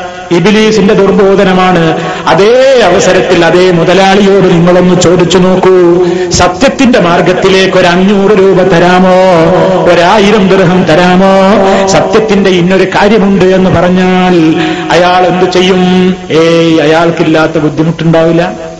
അയാൾക്കില്ലാത്ത വിഷമങ്ങളില്ല. അയാൾക്കില്ലാത്ത പ്രയാസങ്ങളില്ല. ഈ ചോദിച്ച മനുഷ്യർ തോന്നിപ്പോകുന്നത് പത്ത് റുപ്യ അയാൾക്ക് കൊടുക്കായിരുന്നു എന്ന്. ആ രൂപത്തിൽ അയാളുടെ പ്രയാസങ്ങൾ ഇങ്ങോട്ട് എടുത്തു പറയും. അതിന്റെ കാരണം അത് തോന്നിപ്പിക്കാണ് നല്ല കാര്യത്തിന് ചെലവഴിക്കാൻ ഒരുങ്ങുമ്പോ ഈ ബിലീസ് ഫക്കീറാകും ഫക്കീറാകും എന്ന് പറഞ്ഞ് പേടിപ്പിച്ചിട്ട് നല്ലതില്ലെന്ന് മുടക്കിക്കളയും. ചീത്തയായ ഒരു കാര്യത്തിന് ചെലവാക്കുമ്പോഴോ അതൊക്കെ നീ ചെയ്യേണ്ടത് തന്നെയാണ് ചെയ്യേണ്ടത് തന്നെയാണ് ചെയ്തില്ലെങ്കിൽ നിന്റെ അഭിമാനത്തിന്റെ പ്രശ്നമാണെന്ന് പറഞ്ഞ് പ്രോത്സാഹിപ്പിക്കും. ഇതല്ലേ ഇന്ന് കണ്ടുവരുന്നത്? അത് നമ്മൾ പറയുന്നതല്ല. അതിന്ന് ലോകത്ത് നടപ്പിലുള്ള സംഗതിയാണെന്ന് അള്ളാഹു തന്നെ അതാ വ്യക്തമായി പറഞ്ഞത് കേട്ടിട്ടില്ലേ ഖുർആാനിലൂടെ? അശ്ശൈത്താനു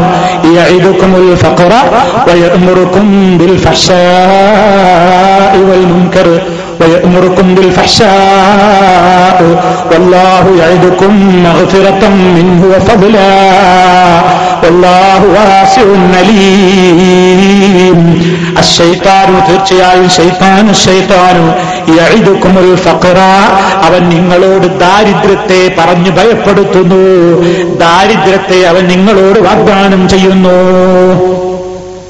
ശൈത്താൻ നിങ്ങളോട് ഏതൊരു നല്ല കാര്യത്തിനൊരുങ്ങുമ്പോഴും ശൈത്താൻ പറയുമെന്ത് അത് ചെയ്യണ്ട? അത് കൊടുക്കണ്ട? ഒരു നല്ല കാര്യത്തിലേക്കൊന്ന് സഹായിക്കൂ മനുഷ്യ. ഇതൊരു ഇസ്ലാമിന്റെ പ്രവർത്തനമാണ്. ഇത് ഇസ്ലാമിക പ്രബോധനത്തിനുള്ളൊരു മാർഗമാണ്. ഇത് മുന്നോട്ട് കൊണ്ടുപോകാൻ നിർവാഹമില്ല. നിങ്ങളാലാകുന്നത് നിങ്ങൾ തരണം എന്ന് പറഞ്ഞാൽ അയാൾക്കില്ലാത്ത പ്രയാസങ്ങളില്ല ഇനി. ചർമ്മ ശൈത്താൻ തോന്നിപ്പിച്ചു കൊടുക്കണ്ട കൊടുക്കണ്ടാണ് അവസാനം ഇന്നൊരാൾ അഞ്ഞൂറ് കൊടുക്കാൻ തീരുമാനിച്ചാൽ നാളെ ഉറങ്ങി നീക്കുമ്പോഴേക്ക് അത് ഇരുന്നൂറ്റമ്പതായി. എന്തേ ഇപ്പോഴത്തെ ആവേശമല്ല? കുറച്ച് കഴിഞ്ഞപ്പോഴേക്ക് ഇബിലീസ് പിന്നെയും തോന്നിപ്പിച്ചു. ദിവസം നീളുന്നതിനനുസരിച്ച് ചെയ്തോളാനാണ്. അതുകൊണ്ടാണ് ഇസ്ലാമിൽ നമുക്ക് കാണാം നിങ്ങളൊരു നല്ല കാര്യം ചെയ്യാൻ തീരുമാനിച്ചാൽ അത് പെട്ടെന്ന് ചെയ്തോളണം താമസിപ്പിക്കരുത്. കാരണം താമസിക്കുന്തോറും ശൈത്താൻ അവിടെ ഫിത്തനയുണ്ടാക്കും. ഹജ്ജിന് പോകാൻ തീരുമാനമുണ്ടോ? ഇക്കൊല്ലം തന്നെ പോകണം. അടുത്ത കൊല്ലത്തേക്ക് നീട്ടിയാലോ? ശൈത്താൻ പറയിച്ച് പോകാനായിട്ടില്ല പോകാനായിട്ടില്ല.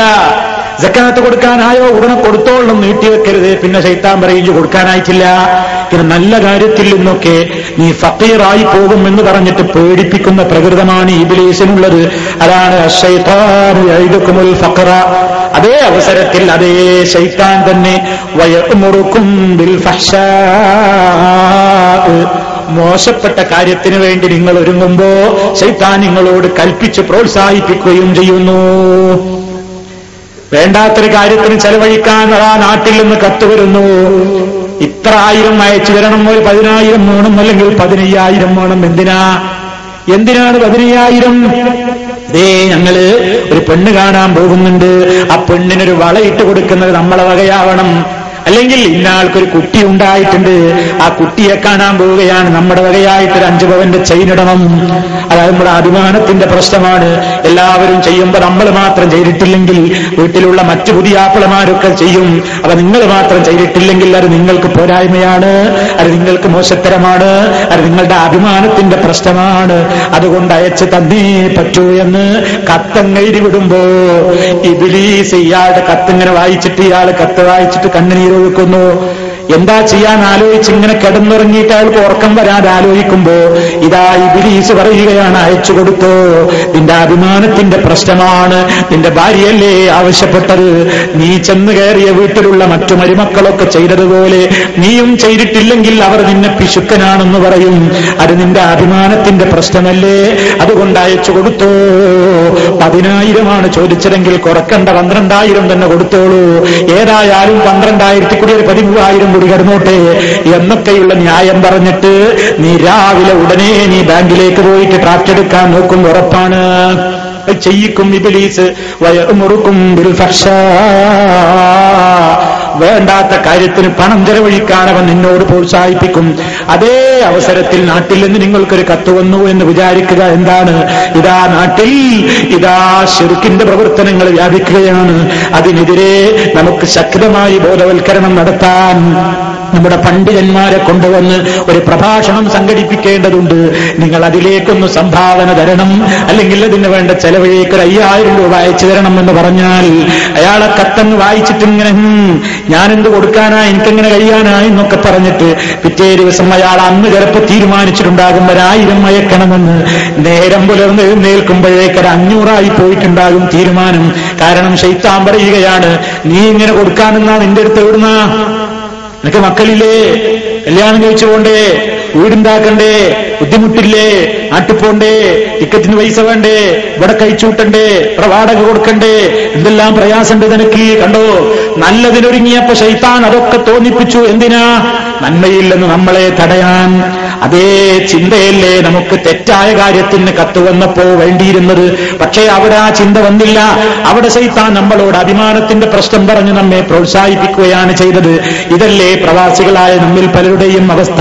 അതുകൊണ്ട് താല പറയുന്നു നീ ഒരിക്കലും ഈ ദൂർത്തിന്റെ പിന്നാലെ പോകണ്ട.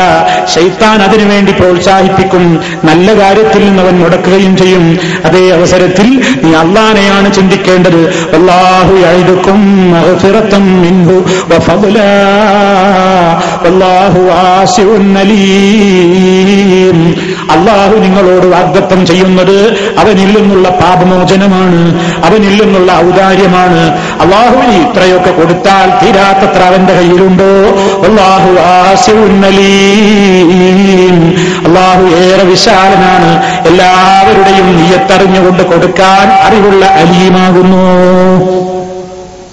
ഇവിടെയാണ് സുഹൃത്തുക്കളെ നമ്മൾ ചിന്തിക്കേണ്ടത്. നാം ചെലവഴിക്കുന്ന പണം ഏത് മാർഗത്തിലേക്കാണ് പോകുന്നത്? ഹറാമായ മാർഗത്തിലൂടെ ചെലവഴിക്കുന്നുണ്ടോ? ദൂർത്തടിക്കുന്നുണ്ടോ? അത് വസ്ത്രം വാങ്ങുന്ന വിഷയത്തിലാണെങ്കിലും കുട്ടികളെ പോറ്റുന്ന വിഷയത്തിലാണെങ്കിലും വീടെടുക്കുന്ന വിഷയത്തിലാണെങ്കിലും ഭക്ഷണത്തിന്റെ വിഷയത്തിലാണെങ്കിലും ഏത് മാർഗത്തിലേക്ക് ചെലവഴിക്കുമ്പോഴും ഈ ഒരു ഉപാധിയാണ് നമ്മൾ നോക്കേണ്ടത് എന്ത്? ഹക്കായ മാർഗത്തിലൂടെയാണോ? അതോ അനാവശ്യത്തിനാണോ? അനാവശ്യത്തിനാണെങ്കിൽ നമുക്കത് പാടില്ലാത്തതാണെന്ന് ഉറപ്പിക്കുക. ആവശ്യത്തിനാണെങ്കിൽ എത്രയും നമുക്കാകാവുന്നതുമാണ്. അള്ളാഹു അനുവദിച്ചതാണ്. അനുവദിച്ച തോതിൽ ഉപയോഗിക്കണമെന്ന് മാത്രം അനുവദിച്ച അളവിൽ അത് ഉപയോഗപ്പെടുത്തണമെന്ന് മാത്രം. അതില്ലാത്തതിന്റെ കുറവാണെന്ന് ഏറ്റവും കൂടുതൽ നമ്മൾ എന്താണ് ടെൻഷൻ അനുഭവിക്കുന്നു? എന്തേ ഈ ടെൻഷന്റെ കാരണം? അനാവശ്യമായ ടെൻഷൻ വരുത്തി വെച്ചതല്ലേ ഓരോ ചെലവുകൾ നമ്മൾ ഉണ്ടാക്കാണ്. ഓരോരുത്തർ പറയുന്നതിനനുസരിച്ച് നമ്മൾ ചെലവഴിക്കാണ്. നമ്മുടെ ബജറ്റും നമ്മുടെ വരുമാനവും നോക്കിയിട്ടല്ല ചെലവഴിക്കുന്നത്. അപ്പൊ ഇസ്ലാമിന്റെ നിയമത്തെ കളഞ്ഞു കുളിക്കുമ്പോ നമുക്ക് ദുന്യാവിലും നഷ്ടമാണ് ആഹ്റത്തിലും നഷ്ടമാണ്. ഇസ്ലാമിന്റെ നിയമം അനുസരിച്ച് ജീവിച്ചാലോ ദുന്യാവിലും നമുക്ക് മനസ്സിന് സമാധാനമുണ്ടാകും നമ്മൾ കടം വാങ്ങേണ്ടി വരില്ല. ഇന്നത്തെ മഹാഭൂരിപക്ഷം കടബാധിതരും എന്തിന്റെ പേരിൽ കടം വരുത്തിയവരാ? കാര്യപ്പെട്ട കാര്യത്തിന്റെ പേരിൽ കടം വരുത്തിയ ആളുകൾ വളരെ കുറവായിരിക്കും. ഒക്കെ അനാവശ്യത്തിന് കടം വാങ്ങിയവരാണ്. വീടെടുത്ത് കടം വന്നവര് ആവശ്യത്തിനുള്ള വീടെടുത്തവരാണോ? മകളെ വിവാഹം കഴിപ്പിച്ചയച്ചുകൊണ്ട് കടം വന്നവർ ആവശ്യത്തിനനുസരിച്ചുകൊണ്ട് വിവാഹം നടത്തിയവരാണോ? അതേപോലെ തന്നെ ഒരുപാട് ഒരുപാട് കാര്യങ്ങളിൽ കടം വരുത്തി വെച്ചവർ പലരും. എല്ലാവരും എന്നല്ല പറയുന്നത് മഹാഭൂരിപക്ഷം നമ്മുടെ സമൂഹത്തിൽ പൊങ്ങച്ചത്തിന് വേണ്ടി പണം വാരിക്കൂട്ടാൻ വേണ്ടി പൊങ്ങച്ചത്തിന് വേണ്ടി ആളുകളുടെ മുമ്പിൽ പ്രസ്റ്റീജ് നിലനിൽക്കാൻ വേണ്ടി അഭിമാനത്തിന്റെ സംരക്ഷണത്തിന് വേണ്ടി എന്നൊക്കെയുള്ള പേരിട്ടുകൊണ്ട് ആവശ്യമില്ലാത്ത മാർഗത്തിലേക്ക് വേണ്ടി പണം ദൂർത്തടിച്ചിട്ട് കടം വരുത്തി വെച്ചവരാണ്. അത് നമ്മൾ പറയാതിരുന്നിട്ട് കാര്യമില്ല. ഓരോരുത്തരും കടം വരുത്തി വെക്കുന്നത് ആവശ്യമില്ലാത്ത സംഗതിക്ക് വേണ്ടി ദൂർത്തടിച്ചുകൊണ്ട് തന്നെയാണ്. ഏറ്റവും കൂടുതൽ ദൂർത്തിന്റെ പേരിലാണ് മനുഷ്യൻ കടത്തിലകപ്പെടുന്നത്. കണ്ടിട്ടില്ലേ? പ്രവാസികളായ ആളുകൾ തന്നെ ക്രെഡിറ്റ് കാർഡ് ബാങ്ക് കൊടുക്കുന്നു കാർഡുകൾ ക്രെഡിറ്റ് കാർഡുകൾ നല്ല സൗകര്യമുള്ള പരിപാടിയാ. എന്നിട്ടോ ഒന്നെടുത്തു അതോട് കടം തീരുന്നുണ്ടോ? ഇല്ല അടുത്തത് കൊടുത്തു. അതിന്റെ കടം വീടാൻ അടുത്തത് കൊടുത്തു. പിന്നെ ഇവൻ കാര്യമായി കാർഡ് തന്നെയാണ്. ഒഴിവാകുന്നില്ല. ഉരുക്കിയിട്ടു ബാങ്ക് അവനെ അതിൽ. എന്തിനാണത്? ആവശ്യമില്ലാതെ ലോൺ എടുത്തതാണ്. ഒരു വണ്ടിയുണ്ട്. ആ വണ്ടിക്കൊരു ആറായിരം ഏഴായിരം ഒക്കെ വില മതിക്കുള്ളൂ. പഴയൊരു വണ്ടിയാണ്. അപ്പൊ ആളുകളുടെ മുമ്പിൽ ഞാനിങ്ങനെ ഈ ഒരു പാട്ട വണ്ടി എന്ന് പറയില്ലേ? അപ്പൊ തന്നെ കൊണ്ട് പൊങ്ങാത്ത വലിയ വണ്ടി വാങ്ങുക ലക്ഷക്കണക്കിന് വണ്ടി അതിനവിടുന്ന് ലോൺ എടുക്കുക അവനും കടബാധ്യതനായി. വീടിന്റെ കാര്യം പറഞ്ഞതുപോലെ തന്നെ വാഹനം. ഏതിലും ഒക്കെ അനാവശ്യമായ കാര്യങ്ങൾ നിർത്തിവെച്ചാൽ മനുഷ്യന് സമാധാനമുണ്ടാകും. അതുകൊണ്ട് ഒരു കാര്യത്തിലും ആവശ്യത്തിനപ്പുറം നീ പ്രവർത്തിക്കണ്ട. അള്ളാഹുവിനെ സൂക്ഷിച്ചോളൂ എന്നാണ് അള്ളാഹു പറയുന്നത്. അള്ളാഹു സുബാനുഭൂവത്താല ഒരിക്കലും ഈ തബ്ദീർ നടത്തുന്ന ആളുകളെ ദൂർത്തടിക്കുന്ന ആളുകളെ അള്ളാഹു ഒരു നിലക്കും ഇഷ്ടപ്പെടുന്നതല്ല. അതാണല്ലോ പറയുന്നത്. ഇന്നഹു ലായുഹിബുൽ മുസ്രിഫീൻ. ദൂർത്തടിക്കുന്നവരെ ദുർവ്യയം ചെയ്യുന്നവരെ അള്ളാഹു ഒരിക്കലും ഇഷ്ടപ്പെടുന്നില്ല. ಕಾಣುವುದಿಲ್ಲ ಎನಿಸುಹುರ್ತು ಕಲೆ നമ്മൾ ചിന്തിക്കാത്ത ചില മേഖലകളിൽ പോലും ലാഹുവിന്റെ റസൂൽ ഇസ്രാഫുണ്ട് എന്ന് പറഞ്ഞിട്ടുണ്ട്. ഉദു എടുക്കുന്ന വെള്ളത്തെ സംബന്ധിച്ചു പോലും നബി സല്ലല്ലാഹു അലൈ വസല്ലമിന്റെ പ്രതിപാദനങ്ങളിൽ എന്നതിന്റെ ഗൗരവം നമുക്ക് മനസ്സിലാക്കാൻ സാധിക്കും. ജലം അള്ളാഹു സുബാനുഭൂവത്താല നൽകിയിട്ടുള്ള ഒരു ദാനമാണ്. വെള്ളം എന്ന് പറയുന്നത് പടച്ചവൻ ചെയ്തു തന്നിട്ടുള്ള ഏറ്റവും വലിയ നിയമത്താണ് വെള്ളമില്ലാതെ ഒരത്ത് ജീവിക്കും ഇവിടെ ജീവിക്കാൻ സാധ്യമല്ല. സസ്യലതാദികൾക്കോ വൃക്ഷങ്ങൾക്കോ ഇവിടെ നിലനിൽപ്പില്ല. മനുഷ്യൻ ഒട്ടുമില്ല ഒരു ജന്തുക്കൾക്കും ജീവിക്കാനാവില്ല വെള്ളമില്ലെങ്കിൽ അത്രയും വലിയ പരിണാമത്താണ് വെള്ളം എന്ന് പറയുന്നത്. ആ വെള്ളം ദുരുപയോഗപ്പെടുത്താൻ പാടില്ല എന്ന് വളരെ ശക്തമായി പഠിപ്പിച്ച മതമാണ് അള്ളാഹുവിന്റെ ദീനുൽ ഇസ്ലാം. വെള്ളം ഉപയോഗിക്കുന്നിടത്ത് വരെ എത്രത്തോളം നമ്മൾ ചിന്തിക്കേണ്ടത്? ഞാൻ കാശ് കൊടുത്തിട്ട് വാടകയ്ക്ക് വാങ്ങിയ എന്റെ ഫ്ളാറ്റിൽ ഞാൻ കാശ് കൊടുത്തിട്ട് വരുന്ന വെള്ളം എനിക്ക് എത്ര ഉപയോഗിച്ചൂടെ പറ്റില്ല എന്നാ പറയുന്നത്? വെള്ളം ഈ ലോകത്ത് ജനങ്ങളുടെ ആവശ്യത്തിന് വേണ്ടിയാണ്. ഓരോ സ്ഥലങ്ങളിൽ ജലത്തിന്റെ ക്ഷാമം കേട്ടിട്ടില്ലേ? മനുഷ്യൻ ജലം ഉപയോഗിക്കുമ്പോൾ വെള്ളം ഉപയോഗിക്കുമ്പോൾ അതിന്റെ പരിധിയിലും അളവിലും ഒതുങ്ങി നിന്നുകൊണ്ടേ ഉപയോഗിക്കാൻ പാടുള്ളൂ. മനുഷ്യൻ ആരാധനക്കിൽ വെച്ച് ഏറ്റവും ശ്രേഷ്ഠമായ കാര്യമല്ലേ? നമസ്കാരം. ആ നമസ്കാരത്തിന്റെ പ്രാരംഭം എന്ന നിലയ്ക്ക് നമ്മൾ അതിലേക്ക് പ്രവേശിക്കുന്ന ഒരു ശുദ്ധീകരണത്തിലൂടെയാണ് ഉലൂയിലൂടെയാണ് ഇബാദത്തെടുക്കാൻ വേണ്ടി ഉദു എടുക്കുന്ന ഉദുവിൽ പോലും അമിതത്വമുണ്ട് എന്നാണ് നബി സല്ലല്ലാഹു അലൈഹി വസല്ലം പറയുന്നത്. ഉതുവെടുക്കുമ്പോൾ വെള്ളം ഉപയോഗിക്കുന്നത് വരെ സൂക്ഷിച്ചു വേണമെന്നാ പറയുന്നത്. അള്ളാഹുവിന്റെ റസൂലിന്റെ പതിവത സഹാബിയായ ജാബിർ അലി അള്ളാഹു എന്ന് പറയുന്നു കാന റസൂലുള്ളാഹി സ്വല്ലല്ലാഹു അലൈഹി വസല്ലം യഗ്തസിലു ബിസ്സാഴി വയതവല്ലഉ ബിൽ മുദ്ദി നമുക്ക് ചിന്തിക്കാൻ പോലും കഴിയുന്നുണ്ടോ? അള്ളാഹുവിന്റെ റസൂലിന്റെ പതിവായിരുന്നു യഗ്തസിലു ബിസ്സാഴി ഒരു സാഴ് വെള്ളം കൊണ്ട് അവിടുന്ന് കുളിക്കാറുണ്ടായിരുന്നു ഒരു സാഴ് വെള്ളം കൊണ്ട് കുളിക്ക ഒരു സ്വാഴ് എന്ന് പറഞ്ഞാൽ നമ്മുടെ രണ്ട് ലിറ്ററാണ് രണ്ട് ലിറ്റർ വെള്ളം കൊണ്ട് കുളിക്ക വയത്ത വെള്ള ഉപിൽ മുദ്ദി അര ലിറ്റർ വെള്ളം കൊണ്ട് ഉതു എടുക്കാറുണ്ടായിരുന്നു. ഒരു മുദ്ദ കൊണ്ട് നബി ഉതു എടുത്തിരുന്നു. രണ്ട് ലിറ്റർ അഥവാ ഒരു സ്വാഴ് വെള്ളം കൊണ്ട് റസൂലുള്ള കുളിക്കാറുണ്ടായിരുന്നു. നിങ്ങൾ നോക്കൂ ഈ സംഭവം സഹാബത്ത് വളരെ ഗൗരവത്തിൽ തന്നെയാണ് മനസ്സിലാക്കിയത്. ഒരിക്കൽ ഒരാൾ ഇബിൻ അബ്ബാസ് റതിയുള്ളാഹു എന്നവനോട് വന്നിട്ട് മസാല ചോദിക്കുന്നു. അബ്ദുല്ലാഹുബിൻ അബ്ബാസ് റതിയുള്ളാഹു എന്നവനോട് ഒരാൾ വന്നിട്ട് ചോദിക്കുകയാണ് കം എടുക്കാൻ എനിക്ക് എത്ര വെള്ളം വേണം? ഇബിൻ അബ്ബാസ് റതിയുള്ളാഹു എന്ന സഹാബിയോട് ഒരാൾ വന്നിട്ട് ചോദിക്കാണ് എനിക്ക് ഉളു എത്ര വെള്ളം വേണം? കാലാപ്പ ഇബിൻ അബ്ബാസ് അൻഹു പറഞ്ഞു കൊടുത്തു മുദ്ദുൻ ഒരു മുദ്ദ് വെള്ളം മതി അര ലിറ്റർ വെള്ളം മതി. അപ്പൊ കാല അദ്ദേഹത്തിന്റെ അടുത്ത ചോദ്യം കം യക്ഫീനീ ലിൽ ഗുസ്ലി കുളിക്കാൻ എനിക്ക് എത്രയാവാം? കാല അദ്ദേഹത്തിന്റെ മറുപടി സാഴും ഒരു സാഴ് മതി രണ്ട് ലിറ്റർ വെള്ളം മതി കുളിക്കാൻ. ഫക്കാല റജുലു അപ്പ ഈ വന്ന മനുഷ്യൻ പറഞ്ഞു ലാ യക്ഫീനീ എനിക്ക് രണ്ട് ലിറ്റർ വെള്ളം കൊണ്ട് കുളിച്ചാൽ മതിയാവൂല.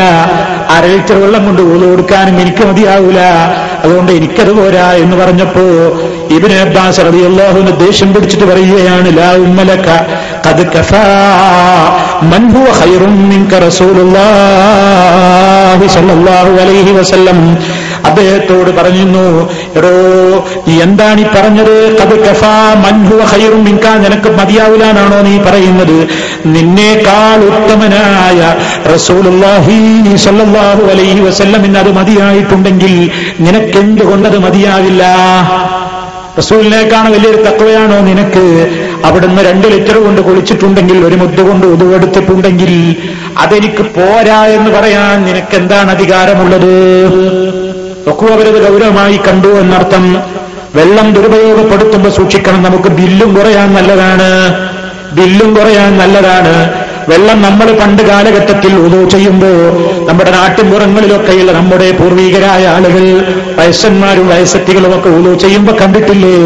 ഒരു കിണ്ടി വെള്ളമാണ് ഉപയോഗപ്പെടുത്തുക കൊടുക്കാൻ അളവുണ്ടാകും ഒരു കിണ്ടി വെള്ളം.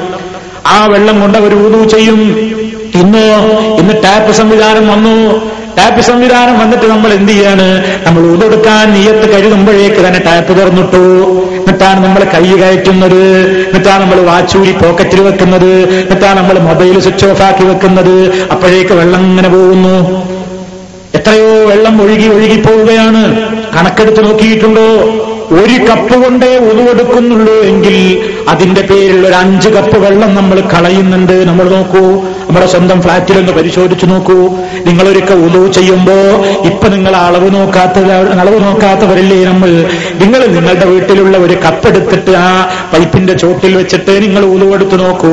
ഉളുവെടുത്തിട്ട് ആ വെള്ളം ഇങ്ങനെ നമ്മൾ കൈകൊണ്ട് പുറത്തേക്കെടുത്ത് ഉലുവെടുത്ത് നോക്കിയാൽ ഒരു കപ്പ് വെള്ളം കൊണ്ട് ഉലു കഴിയും. പക്ഷേ ആ ഉലുവെടുത്തങ്ങ് തീരുമ്പോഴേക്ക് ഒരു അഞ്ച് കപ്പ് വെള്ളം എടുത്ത് പുറത്തേക്ക് ഒഴിക്കേണ്ട അവസ്ഥ വരുന്നില്ലേ? അത്രയും ഒഴുകിപ്പോകുന്നു.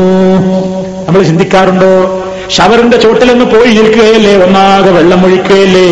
എത്ര ഗാലൻ കണക്കിനാണ് നമ്മൾ വെള്ളം നശിപ്പിക്കുന്നത്? ഞാൻ ബില്ല് കൊടുത്തിട്ടല്ലേ? എന്റെ ഫ്ളാറ്റിലല്ലേ ആർക്കാ ചേരുമെന്ന് ചോദിക്കാൻ അധികാരമില്ല. വലാ. നീ ദൂർത്തടിക്കരുത് കേട്ടോ. അതാ അബ്ദുല്ലാഹിബിൻ ശ്രദ്ധയുള്ളാഹുവിന് ചരിത്രത്തിൽ കാണാം. അദ്ദേഹത്തിൽ നിന്നുള്ള റിപ്പോർട്ടിൽ കാണാം. എന്ന റസൂലുള്ളാഹി സല്ലാഹു അലൈഹി വസല്ലം മർറബ് സഅദിൻ നബി ഒരിക്കൽ റബി അള്ളാഹുവിന്റെ സമീപത്ത് കൂടി നടന്നുപോയി. സായിദ് റബി അള്ളാഹുവിന് ഉദു ചെയ്യുകയാണ്. അപ്പൊ നബി ചോദിച്ചു എന്തായി ഉദു ഇങ്ങനെ ഇസ്രാഫ്? എന്താ അങ്ങനെ വെള്ളം കളയുന്നത്? ചോദിച്ചപ്പോ മഹാനവരകൾ തിരിച്ചു ചോദിച്ചു അഫിൽ ഉദു ഇസ്രാഫ്? ഉദോയിലും ഇസ്രാഫുണ്ടോ നബിയേ? ഉതുവെടുക്കുമ്പോഴും ശ്രദ്ധിക്കാനുണ്ടോ നബിയേ? നബി വസല്ലം പറയുന്നു ഞാൻ അതെ വൈൻ കുന്ത നഹിരിൻ നഹരിൻ ജാരിൻ. ഒലിക്കുന്ന പുഴയിൽ നിന്നാണ് നീ ഉലുവെടുക്കുന്നതെങ്കിലും ഒഴുകുന്ന നദിയിൽ നിന്നാണ് നീ ഉലുവെടുക്കുന്നതെങ്കിലും ആവശ്യത്തിലപ്പുറം വെള്ളം ഉപയോഗിച്ചുകൂടാ. ഇത് ഒലിക്കുന്ന നദിയല്ലേ ബില്ലില്ലാത്ത വെള്ളമല്ലേ കിണറ്റിലെ വെള്ളമല്ലേ തോട്ടിലെ വെള്ളമല്ലേ കടലിലെ വെള്ളമല്ലേ പാടില്ല നിനക്ക് ഉപയോഗിക്കാൻ പറ്റില്ല. അതാ ഒരു അറാബിയായ മനുഷ്യന്റെ സല്ലല്ലാഹു അലൈഹി സ്വലമിന്റെ സമീപത്തേക്ക് വന്നിട്ട് ഉദോവിനെ സംബന്ധിച്ച് ചോദിച്ചറിയുകയാണ്. അപ്പൊ നബി അദ്ദേഹത്തിന് മൂന്ന് തവണ ഉദോവിന്റെ കാര്യങ്ങളൊക്കെ കാണിച്ചു കൊടുത്തിട്ട് പറയുന്നു ആ കഥൽ ഉദോ ഇതുപോലെയാണ് നീ ഉദോ ചെയ്യേണ്ടത്. ഫമൻ ഇതിലപ്പുറം ആരെങ്കിലും വർദ്ധിപ്പിച്ചാൽ ഫഖദ് അവൻ ചീത്തയായ കാര്യമാണ് ചെയ്തത് അതിക്രമമാണ് ചെയ്തത് അന്യായമാണ് ചെയ്തത്. കണ്ടോ? കണ്ടിട്ടില്ലേ ആൾക്കാര്? നമ്മളെ നാട്ടിൽ ചില ആൾക്കാർക്ക് മൂന്ന് വട്ടം ആകണമെങ്കിൽ ഒരു വട്ടം കഴുകിയാലാ മൂന്ന് കൂട്ടുക. വെള്ളം ഇങ്ങോട്ട് കോരിയിട്ട് ഹൗലൊന്നും ഇങ്ങോട്ട് എടുത്തിട്ട് ആ നടുക്കണ്ട അങ്ങോട്ട് കടഞ്ഞിട്ട് വെള്ളം എടുത്ത് മുഖത്തേക്ക് ഒരു മൂന്നൊഴുക്കൽ ഒഴുക്കി അവൻ ഒന്നായി. പിന്നെ ഒഴിക്കാതെ രണ്ടായി. കൈയൊക്കെ കഴുകിയാലും കഴുകിയാലും ഇങ്ങനെ ആവശ്യമില്ലാതെ വെള്ളം ഉപയോഗിക്കുന്നത്. ഉലുവിന്റെ കാര്യത്തിൽ ഉലുവിന്റെ കാര്യത്തിലാണെങ്കിൽ പോലും അത് ഒഴുകുന്ന നദിയിൽ വെച്ചാണ് ഉലു എടുക്കുന്നതെങ്കിൽ പോലും അത് ഇസ്രാഫാണ് എന്ന് നബി അലൈഹി വസല്ലം പറയുമ്പോ എത്രത്തോളം നമ്മൾ പണത്തിലെ ഇസ്രാഫ് സൂക്ഷിക്കണം ഭക്ഷണത്തിലെ ഇസ്രാഫ് സൂക്ഷിക്കണം വീടിന്റെ അലങ്കാരത്തിന്റെ ഇസ്രാഫ് സൂക്ഷിക്കണം പക്ഷെ അതേപോലെ തന്നെ മറ്റു വസ്ത്രധാരണത്തിന്റെ ഇസ്രാഫ് സൂക്ഷിക്കണം. ഏത് കാര്യത്തിലും അള്ളാഹു അനുവദിച്ചു തന്നിട്ടുള്ള പരിധി വിടുമ്പോ അത് ഇസ്രാഫായി മാറുന്നു. ന്യായമല്ലാത്ത മാർഗത്തിൽ ഒരു ഫിൽസ് ചെലവഴിച്ചാലും ഇസ്രാഫ് തന്നെ. ഇത് നമ്മൾ മനസ്സിലാക്കുക. ഇത് മനസ്സിലാക്കി കഴിഞ്ഞിട്ട് നമ്മുടെ ജീവിതത്തിൽ ഒരു ക്രമീകരണവും ഒക്കെ ഉണ്ടായി കഴിഞ്ഞാൽ നമുക്ക് ദുന്യാവിലും നല്ലതാണ് ആഹ്റത്തിലും നല്ലതാണ്. അർഹമറാഹിമീനായ തമ്പുരാൻ അനുവദിക്കപ്പെട്ട കാര്യങ്ങൾ അനുവദിക്കപ്പെട്ട നിലയിൽ ഉപയോഗിച്ചുകൊണ്ട് അള്ളാഹുവിനോട് നന്ദി കാണിക്കുന്ന നല്ലവരിൽ നമ്മെ എല്ലാവരെയും ഉൾപ്പെടുത്തി തെരുമാറാകട്ടെ. നമ്മുടെ ജീവിതത്തിൽ അറിഞ്ഞും അറിയാതെയും സംഭവിച്ചു പോയിട്ടുള്ള തെറ്റുകുറ്റങ്ങൾ അള്ളാഹു പുറത്തു തരുമാറാകട്ടെ اللهم ربنا تقبل منا انك انت السميع العليم وتب علينا انك انت التواب الرحيم سبحانك اللهم وبحمدك اشهد ان لا اله الا انت استغفرك واتوب اليك اللهم صل على محمد وعلى ال محمد والسلام عليكم ورحمه الله وبركاته